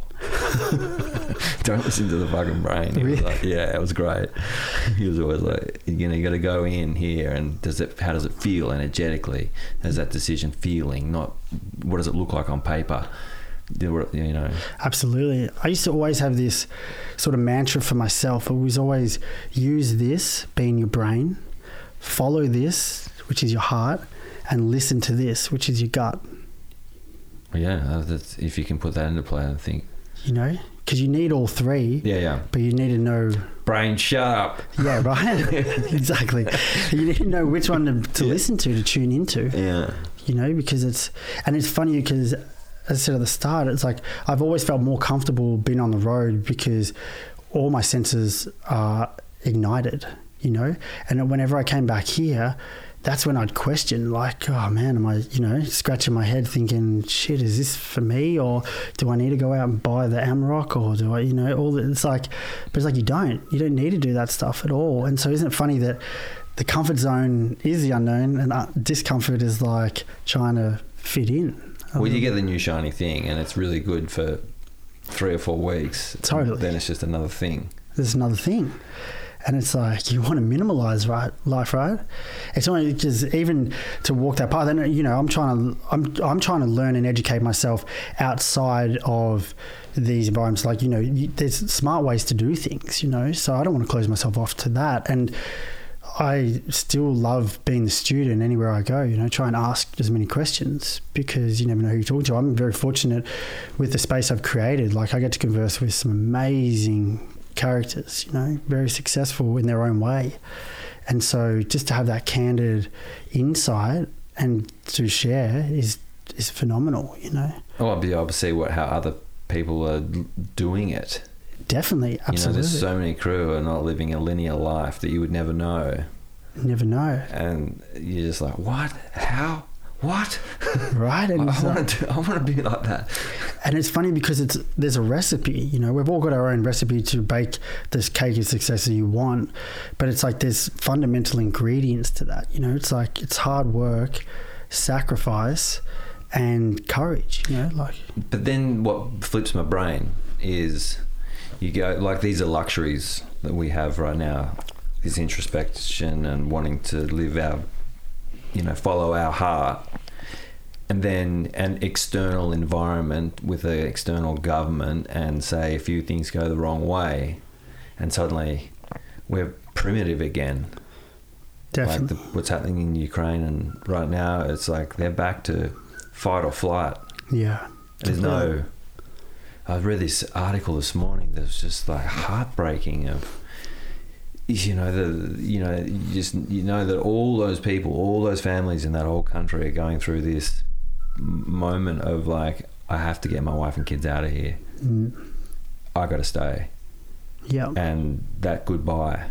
And so the article was around the the goodbyes and all these different stories of essentially men saying goodbye to their wife and kids and putting them on buses to go somewhere. I was a fucking man. It was full tilt. Yeah, absolutely. And so these people who, what was it, only a month ago, didn't think the war was going to happen and were living a normal life, going about their business. They might have been doing ayahuasca the week before. No doubt. now forced into this position that's not anything to do with them, but they have to li- li- live it that you would never consider. It's like that bends my mind at the moment that that's re- a reality. Yeah, definitely.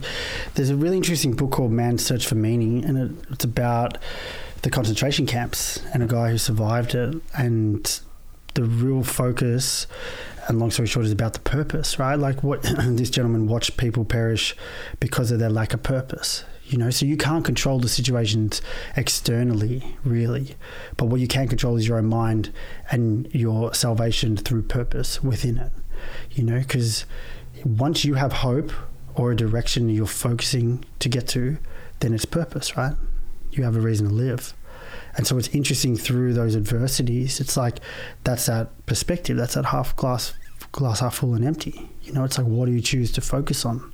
You know, what is your purpose within it? And I'm not saying I don't condone anything No, that's no. going over there. Yeah, no. And I even through the ceremony, man, my heart went out. You know, because I did reflect on that. And it's um and it's obviously happening for a reason. You know, everything happens for a reason. That's a wild part about this experience, you know. Whether it's good or bad, it's like that flow and effect, you know. And so it really comes down to, man, there will people who will perish and there will people who will triumph, you know. And that's humanity. That's like the history itself. Oh, it's that's it's riddled. All the way down. It's, it's bizarre down. that we've had such a long period of peacefulness. Right? You know, our history is violent, unfortunately. Oh, completely, right? It's like somebody Brutal. mentioned the other day, they're like, this is sort of like a biblical moment in time, you know, like fires, famine, floods, war, everything, you know? It's like, but the craziest part about humanity is man survival.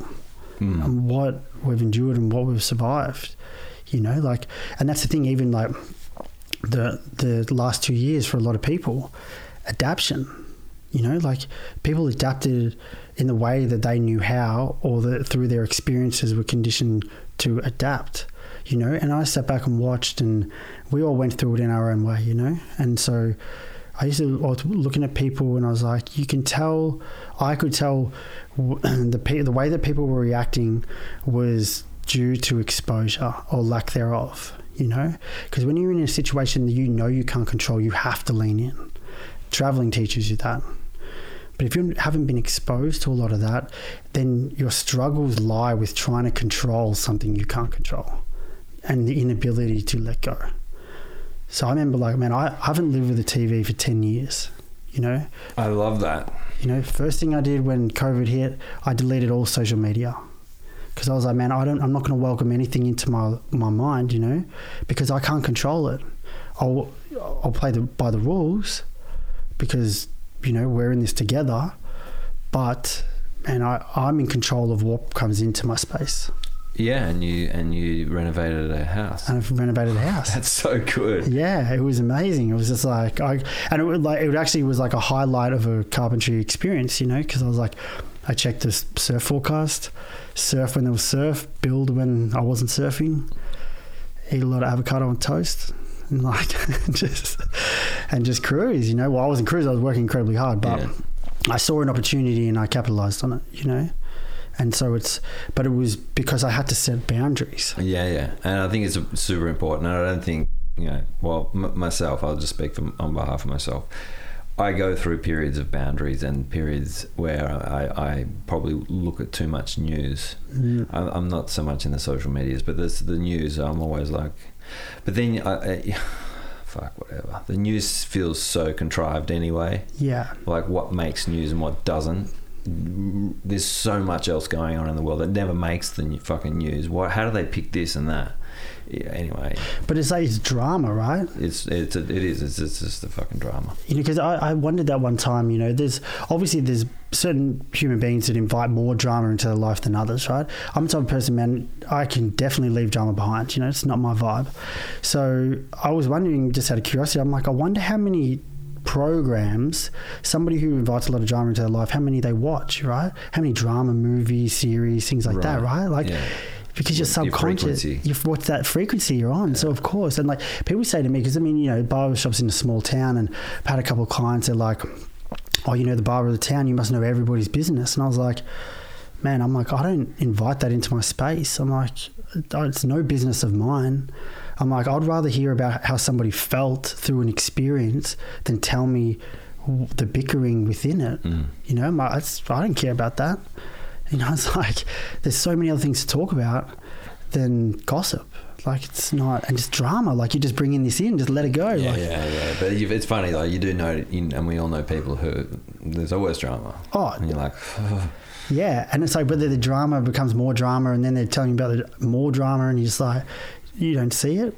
Like it's you. You're the catalyst. no, I think some people enjoy it. You know. Oh well, that's it. Like they thrive on it because it gives them purpose, right? Like within that, because it, whether it be like problem solving the drama or knowing people's business or things like that, it gives us a sense of, you know, a, a purpose within it. You know, but it's like, I don't know. it- That once again, it's you know, you, you can turn your view to look at everything externally, or you can turn it and look internally. Because what I've learned over the last few years, anyway, is like all the answers that we're looking for are within us. It's just how you choose to look for them. Because it's like, and the external is a reflection of your internal. So it's like, if you're unsure, go in. But we haven't been taught that. No, you know? no. We haven't been shown that. You know, and I can only speak for the masculine, but it's like, if anything, man, we're sort of like when it's prohibited. You know, we're not not allowed to do that. We're not allowed to show that side of ourselves. But it's amazing, you know, because But you that doesn't help commerce. no, no, no, not at all, man. Absolutely not. It rocks the boat. That's right, yeah. And all this stuff, like all the medicines, things like this, you know, there's a reason. Like back in the day, why they, you know, why they made these things illegal, right? Like you know, the test of psilocybin back in the day, and now that they've come back into light, and you know, it's proven that it helps depression, anxiety, things like this, because it's like. Because whether they couldn't control it or things like that, but it's like there's man, there's power within it because it's understanding yourself from within yourself, you know. And so it's like it's amazing because this connection to self is reflection to the journey, which has just been wild. So and and everything I'm appreciative, good and bad, for everything that's happened in my life, you know, because I was, excuse me, when I was in California, I, mean, I remember saying to my partner at the time, like, I was, I knew something was up, you know, I knew something was wrong, like internally, because I was following these patterns, and I was like, but I, it's like, it's like somebody giving you the plans to build a house, but you don't have any tools. It's like I know I need to build a house, but I don't have any tools to do it. So I said to her, I'm like, I don't have the tools to articulate how I feel, or like what's actually happening within me. So it's like, I, and then by talking to people, professionals, however that looks for the individual, what it reminded me was that it strengthens the ability to be comfortable with articulating your emotions because they're just trying to facilitate you retrieving the answer from within yourself. And the more practice you get at it, and this is what they reiterated over the ceremony, is everything in life is practice. Everything, if you want to get good at it. And the feminine have been blessed with the ability to nurture, support, care for one another, and be able to be there through hard times for one another. You know, purging in bad times happen straight away. You know, men either don't ever do it or will ignore it for months. You know, and so it's like, so we've got to learn that that is the strength and that we can learn from we can learn from it. that's why it's like there is a divine masculine and feminine because it's like you learn from one another Mm. there's natural in both but we've Mm. got to teach each other Mm. that's i know that's why i feel like moving forward No, I think it's super important that that, that is, and you know, and we're in agreement here, but we we both acutely aware that there's an imbalance in the world at the moment that needs to balance up real quick. Yeah, otherwise we're in some deep shit. Yeah. or we're in deep shit, and we need the balance to happen quick, quick, quick. So- sooner rather than later. I think, I mean, I'm once again, I'm fortunate because I see it, right? Like I see it on the daily. And man, there's times like I'll throw myself under the bus in the shop, you know, just to show somebody that you there's another path path to walk, you know. And it's like I said, like I'm proud of my experiences because they're my experiences, Yeah. you know. But it's um, but I think that I think we're on the turn, man. I think that like guys are sort of starting to to be a little bit more aware. Oh, I, I definitely. I, I think so too. And, and but I think that we live in an area that where it's a little bit more accepted, and you don't have to go too far out for you know. But it is the conversation's opening up. Definitely, and that's where it starts, right? It's got to start Yeah. somewhere, you know. And that's the other thing because it's the ripple effect comes from how we communicate to the next generation. Yeah, You know, it's like you show that things are okay because it doesn't matter what age you're at when you're a younger child. It's normal to you, right? Whatever the experience is, because you don't have much perspective on the world. So it's normal. So if you make that a safe space and that what you do as an adult, what we do as an adult, normal for the next generation, then that's just going to be natural. You know, so it's like you got to lead by example. Hmm. It's like you see parents who, No, it's the framework that you grow up looking at. Like I'm going Yeah. to bring it back to the metaphor for surfing. Grew up looking at power turns, you know, and and and guys never leaving the lip. and so it was like I, I you know my my computer's programmed for that. Kids these days, uh, just it's just they're watching people that live above the lip, you know, and so you're seeing these kids that are just living above the lip, and so but it, on a grander sense, if as you know we're showing the different light, then kids and young men can be more open and sensitive. You- are seeing it, like it's in. Yeah. I, I, I- believe it's in primary schools, and you, you know, friends of mine with kids who are way more open-minded, and know way more shit than I ever knew at that age. Definitely. You know, and you're like, oh, okay. yeah, they're doing yoga and meditation in kindergarten, and preppies, grade ones, things like that, and it's it's refreshing. You know, it really is because like, man, as you said, like, we, man, we didn't see that. Well, it was pretty dogmatic, you know, when we were kids. It was like, there wasn't, you know, it was like skateboarding was like, holy fuck, yes! Yeah, exactly. It's a form of expression that's not in the, you know, the old narrative. I'm on that. Yeah, yeah, exactly. I think it's it's an exciting time. I believe, you know, for individuals and for a, a collective. You know, and I know that there's a lot going on. I know there has been a lot going on, but we're humans, man. There's always going to be a lot going on. All right, you're about to hit the road. Yeah. I'm about to cruise over to SA, spend a little bit of time in the desert, catching a few waves. So that'll be a nice point of reflection. I feel there's been a lot of hard work. I've basically been, you know, as I said, renovating a house and running a business for two years um, during what was. And so, yeah, man, a bit of shade in the desert will be fun. Well, I look forward to hearing all about it. And I'm going to say thanks so much, man. We are running at three hours. Sure. Thank you, brother. Yeah! My man. Good to see you. You too.